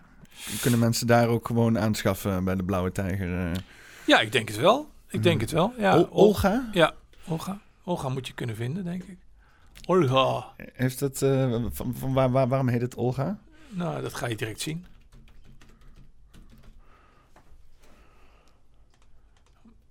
En omdat ik maar vier... Ik heb maar vier sterren, omdat er dus Ah. allemaal trollen zijn. Die dus eh, zeggen dat het een kutboek is. Maar dat zijn dan van die, van die nare trollen die... eh, dus je ziet of het is heel goed bevonden... Of, en eh, die, die één sterren, dat zijn dus allemaal van die Oh, klootzakken ja, ja. eh, van het. Rijk. ja. Het is echt vreselijk. Ah, Ik ga dat niet bekijken hoor. Dat moeten mensen zelf maar doen. Ik krijg er hele goede reacties op. Dat ik zo zeggen. En eh, Olga gaat over, is eigenlijk gebaseerd op de, de oudste dochter van de tsaar. En eigenlijk alleen op deze foto. Ook weer omdat hij me ontroerde. Toen ben ik daarin gaan, een beetje in gaan duiken, gaan duiken en gaan zoeken en zo. En eh, mijn nieuwe boekje heet eh, de, de Sintelende Dwarrel. En dat is eigenlijk meer verzetspoëzie. De sintelende dwarrel. Ja, Hm. Wat is sintelen? dat weet ik niet. Oh. Ja, maar dat is gewoon een, een kooltje wat, eh, wat als enige nog overleeft in, in een verder lege vuurbak. Oh, ja, ja, ja. Maar eh, dat is de gedachte erachter. Maar daar zit veel, daar zit veel frustratiepoëzie in. Dus veel st- strijdpoëzie. Dus gewoon eh, in die tijd geschreven van eh, waar we nu leven in de afgelopen jaren. Ja. Dit, is meer, dit zijn meer sprookjes en romantische dingen en zo. Dat soort... Dat soort eh, Dus Even flink, eh, flink de strijdbel. Ja, het is, niet, het, is niet, het is niet heel eh, agressief of zo, maar gewoon wat, ja, gewoon wat, ja, ik noem het zelf verzetspoëzie, maar misschien wat hoog gegrepen, maar Hm. boeien verder. We hopen dat eh, als, eh, als de, het verzet door de straten marcheren, dat ze jouw teksten uitspreken. Nou, dat is, mijn, dat is mijn grootste droom, dat ik op een gegeven moment net als van Randwijk ergens op een muur kom te staan. Dat lijkt me fantastisch. Dat lijkt me echt geweldig. Het zou mooi zijn, zeg. Maar ja, goed, eh, misschien dat ik ooit nog eens een keer eh, zo goed word. Voor de rest, eh, ja, iedereen... eh, ik, ik pruts ook maar wat, joh. Ik, ik denk wel dat het grootste verzet in de kunst te vinden, te, te, te- in de kunst, dat je de, je, je grootste verzet in de kunsten kwijt kan. Want anders, anders ben je gewoon maar oorlog aan het voeren. Als je daadwerkelijk met geweld allerlei dingen aan het doen Nou, bent en zo. Maar je, je, je beschrijft wel iets waar eigenlijk een enorm gemis aan is op dit moment, hè? Dat je gewoon... alle, alle, alle dichters zijn allemaal in het subsidiesysteem en in het... Bij het setje horen en eh, dan gaat het weer over... Het gaat over de talking points die door de overheid worden gecreëerd... waarbinnen je dan je werk moet doen en zo. Vreselijk is dat. Dus ik, ik, ik, ik beweeg me volledig vrij. En ik weet je, ik ben mi- misschien niet, de, de- ik, ben- ik ben misschien geen Mandelstam, ik ben geen Achmatova of of eh, of eh, ja, geen, geen, geen Verlaine of zo. Maar ik, ik doe het omdat ik iets heb. Ja, niemand anders doet het, dus ik ga het gewoon doen. Ja. En vanaf dat moment ben ik gewoon de beste dichter van Nederland in mijn eigen hoofd. Ja. En dan pruts ik gewoon lekker verder. En eh, ik vind het al een hele stap dat ik officieel ben uitgegeven. Want er zijn natuurlijk 2 miljoen eh, dichters in Nederland. De meeste huis zijn huisvrouw. 2 miljoen. Nee, maar ik loop wel. En wel 2 miljoen schrijvers. Er zijn wel 2 miljoen mensen die zeggen dat ze schrijven. Dat meen je niet. Dat is Ja, gewoon een dat is gewoon 1 achtste van de populatie van Nederland. heel veel mensen schrijven. Ja, Heel veel mensen schrijven. Heel veel mensen geven zelf een boekje uit. Of, eh, maar, en, maar echt een, een, een, een, eh, ja, een percentiel, wat is het, hoe heet zoiets? Eh, een duizend. Promiel. promiel ja, die komt een keer bij, een, bij een uitgeverij terecht. Dus Olga is wel officieel uitgegeven. Oké. Daar ben ik wel blij mee. En ja, maar eens kijken hoe het nog met die volgende boekjes, hoe dat gaat. Maar Nou, ik, ik denk als je, als je niet inderdaad eh, maar gewoon aan die norm voldoet en iets creëert wat ook authentiek blijft bij jezelf. Ik denk dat dat eh, nog altijd het meest significante is wat je kan doen. eh. Ja. Ja, dat denk ik ook. Maar ik, Hmm. ik heb het zo gemist. In de, in, vooral in de COVID-tijd heb ik het zo gemist. Gewoon, ik ben, ik ben vroeger al punker geweest, weet je wel. Dat we echt dingen gingen slopen en zo. En dat we straat op gingen. Dat iedereen doodsbang was voor ons en zo. Op jacht naar nazi's en weet ik het allemaal niet. Met, kettings, eh, met kettingen slaan, weet ik het allemaal niet. Ja, ik vond dat altijd geweldig. Nazi-jacht, ja? Wat? Ja, dat hadden we echt, ja. We we daarbij hadden in, Bra in Breda had je voorpost. En die gingen we dan de stad uitjagen met, eh, met, met, met een clubje jongens. Weet je wel, dat vonden we echt dat vonden we fantastisch. maar het, het- we zagen er ook echt uit. als- zagen- Het zag er ook echt heel eng uit, weet je wel, die gasten. Dus dat, eh, die, er is nog een... eh Hoe gingen jullie die de stad uitjagen dan? eh? daar gingen we, gingen zo, gingen we, meestal kwamen ze gewoon niet tegen. Maar dan gingen we over de straat. Van, oh, voorpost is gesignaleerd, we gaan de stad in, weet je wel. En dan, maar niet alleen dat, maar we gingen ook gewoon zalen, eh, ja, zalen gewoon helemaal gek maken en zo. En dat, dat, dat liep echt heel vaak uit de hand en dat was echt fantastisch. Maar dat was een soort van tegenkracht in de maatschappij, waar iedereen doodsbang voor was, Ja. inclusief de politie en de politiek. Ik, ik, heb, ik heb letterlijk in een huis staan optreden aan de Stadionstraat in, eh, in Breda. Terwijl het huis werd afgebroken, letterlijk werd afgebroken, stonden wij beneden te spelen. Overal knetterende elektriciteitskabels en Oh, plafonds die instortten en muren die in elkaar werden getrapt en zo. Soms denk ik wel eens dat ik het verzin waar ik bij sta. Maar dan denk ik, nee, het is echt gebeurd. Dat, dat, dat, dat huis zou wel ge- ge- ge- gesloopt worden hoor, daar niet van. Maar dan, dan gingen we daar nog optreden. En werd tegelijkertijd dat wij optreden, werd dat hele huis in elkaar eh, getrapt. Dat is zo fantastisch. Maar het, het gaat me niet zo... Ja, ik oh, is heel slecht en zo. Maar er was een soort energie in de maatschappij. En er was een kunstzinnige energie. En we konden helemaal niks. Maar we maakten een enorme bak herrie. En iedereen was als de dood. En, en ja, die energie is volledig weg. Bedoel, ze hebben zelfs de Hells Angels verboden. En de Satudara verboden. En, en punkers, die hebben, zijn tegenwoordig allemaal... Ja, die zitten dan bij Extinction Rebellion. Zitten ze op straat met, met plakhandjes aan het asfalt. Krakers en anti-kraak. Ja, weet je, het zijn netjes allemaal betalen en gewoon zo. mensen die gewoon echt met, de- met, die gewoon met de vlakke hand moeten. Weet je. Het, zijn al, het is allemaal zeepig en saai en overheidsnarratief. En dan denken dat je, dat je een rebel bent omdat je een neusring in hebt en, geel haar. Terwijl je gewoon precies napraat wat de overheid zegt, weet je wel. Want die energie heb ik zo gemist de afgelopen eh, vier jaar. Waar waren de rebellen? Waar waren de, de, waar waren de punkers? Waar was, waar was de keiharde tegen? Waar waren de mensen die zeiden van nee, ga ik gewoon niet doen? Ja, maar dat, dat dacht ik. Oh, want ik kom uit een alternatieve scene waarbij mensen helemaal niks laten vertellen wat ze moeten doen en hoe ze eruit moeten zien. En ik dacht ook, ik had nog altijd het beeld van, oh, dat zijn de mensen die zich niks laten vertellen. Die komen straks naar buiten Ja. toe. Hè, met, met, alle, met, met, met, eh, met alle slordige kleding en eh, dingetjes. En, eh, en, en, en, eh, en die, gaan, die gaan wel even laten zien hoe Ja. we bij de hand en eigenwijs Ja. moeten zijn. Helemaal niks. Maar nou, Helemaal maar wel- st- Sterker nog, dat, dat, dat sommige van die gasten juist gingen handhaven. Dat Ja, was echt- dat, dat, Maar, maar wel de Marokkanen en, dat, en de Turken en zo. ja, dat ja, maar ik dat zijn, dus, dat zijn dus de nieuwe punkers dan of zo. Nou, in ieder geval mensen met een eigen... En, en de mensen op Urk en zo, hè? En Volendam. Dus de mensen met die, die stevig op de grond staan in hun eigen sociale co- cohesie. Die gewoon zeiden van, ja, wij, wij gaan hier niet aan meedoen. Weet je, als je in Barneveld, rond Barneveld, die, christ, die streng christelijke dorpjes rond Barneveld...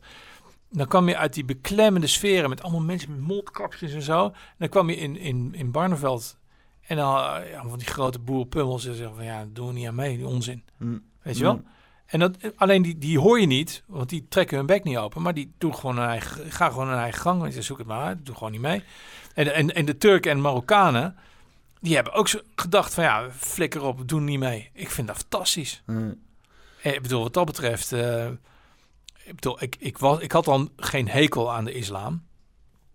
Maar sinds die tijd heb ik echt zoiets van ja, ja gasten, wij moeten dit samen gaan op, wij moeten dit samen gaan optuigen. Mm. Want, want ja, ik ben juist dolblij met die lui. Ben Ja, maar ik- dolblij mee. Ik had voor, voor de pandemie had ik, was ik behoorlijk anti-religieus. Dus ook echt dat ik dacht van het moet weg. Mhm. Hè, want dat houdt ons alleen maar tegen. Eh, maar ik ben er wel anders in gaan staan. Ja. ja. Ik heb wel gedacht van, oh ja, dit, dit biedt wel enige vorm van, van zelfstandigheid... die, die anders gewoon eh, Ja, ver joh. te zoeken is bij mensen. Ja joh. Eh, Ja, toch, wat toch ik, ben ik nog steeds niet echt heel fan van al dat Abrahamse gebeuren. Het is Nee. toch allemaal een beetje, ja... Heel veel misleiding, vind ik. Mhm. Plus, plus ook een stukje cultuurontkenning die, die zich hier heeft afgespeeld Mhm. in het christelijke. Ik ben er ook mee Ja. bezig met een Germaanse kerk en zo. Maar, Oh wauw, dat klinkt interessant. Ja, ja, ja om, om vooral zeg maar een beetje eh, de cultuur hier uit te gaan pluizen. Losgekoppeld zonne- van het- en zo, dat soort... eh, Ja, inderdaad, om de echte datums Ja. en zo, maar ook dat te beleven. Maar echt gewoon die cultuur hier uit te pluizen zonder dat eh paapse invloed, zeg maar. Want je Ja. hebt natuurlijk eh, de hele protestantse gebeuren, wat al dat paapse eruit heeft ge- gejakkerd. Maar ik heb het idee dat hun een realiteit hebben gebouwd op basis van al het christelijke wat zij wisten. In plaats van wat we nu allemaal al weten van alle volkstammen die er zijn geweest. En, want die kennis die is ook nog wel eh, behoorlijk eh teniet gedaan de afgelopen eh, honderden jaren, zeg maar. Er is ook Aha. gewoon heel veel shit verbrand. Zo van, nou dat bestaat allemaal niet. Katara en zo. Ja. En, en, en, maar, maar ook, eh, ja, inderdaad hele feestdagen. allerlei... eh, gewoon het hele, hele feit dat, dat ze paganisten genoemd worden. Als een, Mhm. dat vind ik al een beetje neerbuigend zelfs. Vanaf een, een hoog christelijk ding van... oh, jullie zijn de dorpelingen, weet je wel. Denk ik, je- eigenlijk wil je, Nee, maar moet ik je vind helemaal het- daarvan Ik af. vind het alleen maar goed. Alleen gewoon ontwikkel het oprecht. eh, met een, open, met een open, open, open mind, open blik. Gewoon kijk gewoon wat je kan doen. En, en, en, en kijk of je daar iets moois, iets moois neer kan zetten. Dat is alleen maar fantastisch. Ik, ik moet trouwens wel... Ik, ik moet, ik moet straks wel de file in een keer. Want ik moet, eh, Oh, ja, ja, ik moet, oh. eh, ik moet op een gegeven moment eh, wel terug naar huis. ja, we kunnen, hem, met eh, eten ook en zo. we kunnen er een eind aan breien. Ja, anders doen we het nog een keer. Hartstikke leuk. Ja, hartstikke goed. Maar want ik moet, want anders wordt mijn vrouw heel boos, want ik zie dat het nu half vijf is. Nou, dan gaan we gewoon een eind en ik aan moet, ik moet de file, ik moet de file nog We in. moeten wel één ding doen aan het Ja. eind. Dat is een traditie. En dan gaan we een titel verzinnen voor eh, de podcast. Dus, eh, dus heb jij Oh, bepaalde god, woorden, dingen die binnenschieten? Ik vond rebel vind ik wel misschien een goeie. Of, eh, Oh, is dat echt zo? Als het dat had geweten was niet gekomen. Dingen op, op commando bedenken vind ik super moeilijk. Maakt niet uit. Uh, ze beetje op commando mop vertellen. Uh, ja. Nou, maar gewoon, noem eens wat woorden die nu bij jou binnenkomen vliegen. Nou, we hebben het volgens mij over de pizzabodem gehad. We hebben het gehad over de, de vertakking en de rabbit hole. En we hebben het gehad over... We hadden nog iets leuks. Ik had, ik had iets leuks gezegd een keer. Wat was dat nou? Waar moest je nou zo om lachen? Je moest ergens om lachen. Maar ik weet niet meer wat het was. ik weet het ook niet meer. Ehm, nou, dat komt vast nog weer ergens terug. Maar... ehm, even kijken. Ik vind eh, Een gek geworden kakker misschien? Ik re- rebelse rabbit holes. Zoiets. Ja, maar rabbit holes zijn van, van nature al, al, al, al, re- al rebels. Hmm. Ehm, kijken. Jeetje. Oh, op commando iets bedenken. Maar wat wil je dan voor titel? Ja, nee, dat maakt me geen reet uit. Gewoon Ehm, iets, woorden. Ja, ik, ik vind wat wij Niet- gedaan niet hebben. Wat, wat wij gedaan hebben is een soort ontdekkingstocht. Dat vind ik sowieso. Ehm, eh, ja, gewoon. voor- eigenlijk ook voor beide, voor beide grenzen. Gewoon wijsheid voor beide grenzen. Dat vind ik wel mooi. Ja, wijsheid voor beide grenzen. Ja. Wel een beetje pretentieus. Maar Ja. fuck it. Ja. Ja, We, zijn de beste pretentieuze die we kunnen zijn hier op dit moment. Ja, precies. Ja, precies. Wijsheid voorbij de grenzen. Ik vind het wel een mooie inderdaad. Ja. Nou, nou dat viel toch nog wel mee? Ja, ik heb nog veel meer te zeggen, maar ik heb, ik heb echt zoiets van... Want Ja, we- mijn zoon komt barbecuen en het is nu half Oh, vijf kijk. en ik moet Oh, file in. Dus Nee, ja, ik denk dat ik nu al twintig allemaal, eh, eh, WhatsAppjes heb van... What the fuck, wil mee nog niet thuis? Oh, wat is dit nou? eh? Nou, dit eh gaat een staartje krijgen. Ja. Maar voor nu is dit poppenkast nummer 127, Hey 28. schat, alles goed? Hoe laat ben je er weer? Of, maar ehm, Maar even kijken wat nummer eh, dit ook alweer is. eh, vergeet. eh, even kijken. eh, 126. Ja, 127. Dus dit is. Nee, 127 heb ik al opgenomen. Dit is 128. Deze komt trouwens volgende week zondag op eh uitgezonden. Dus dit is Poppenkast nummer 128. Wijsheid voorbij de grenzen. Met Jan Bennik. Dankjewel. ja, jij bedankt. Ik vond het hartstikke leuk. Mooi. Goed zo.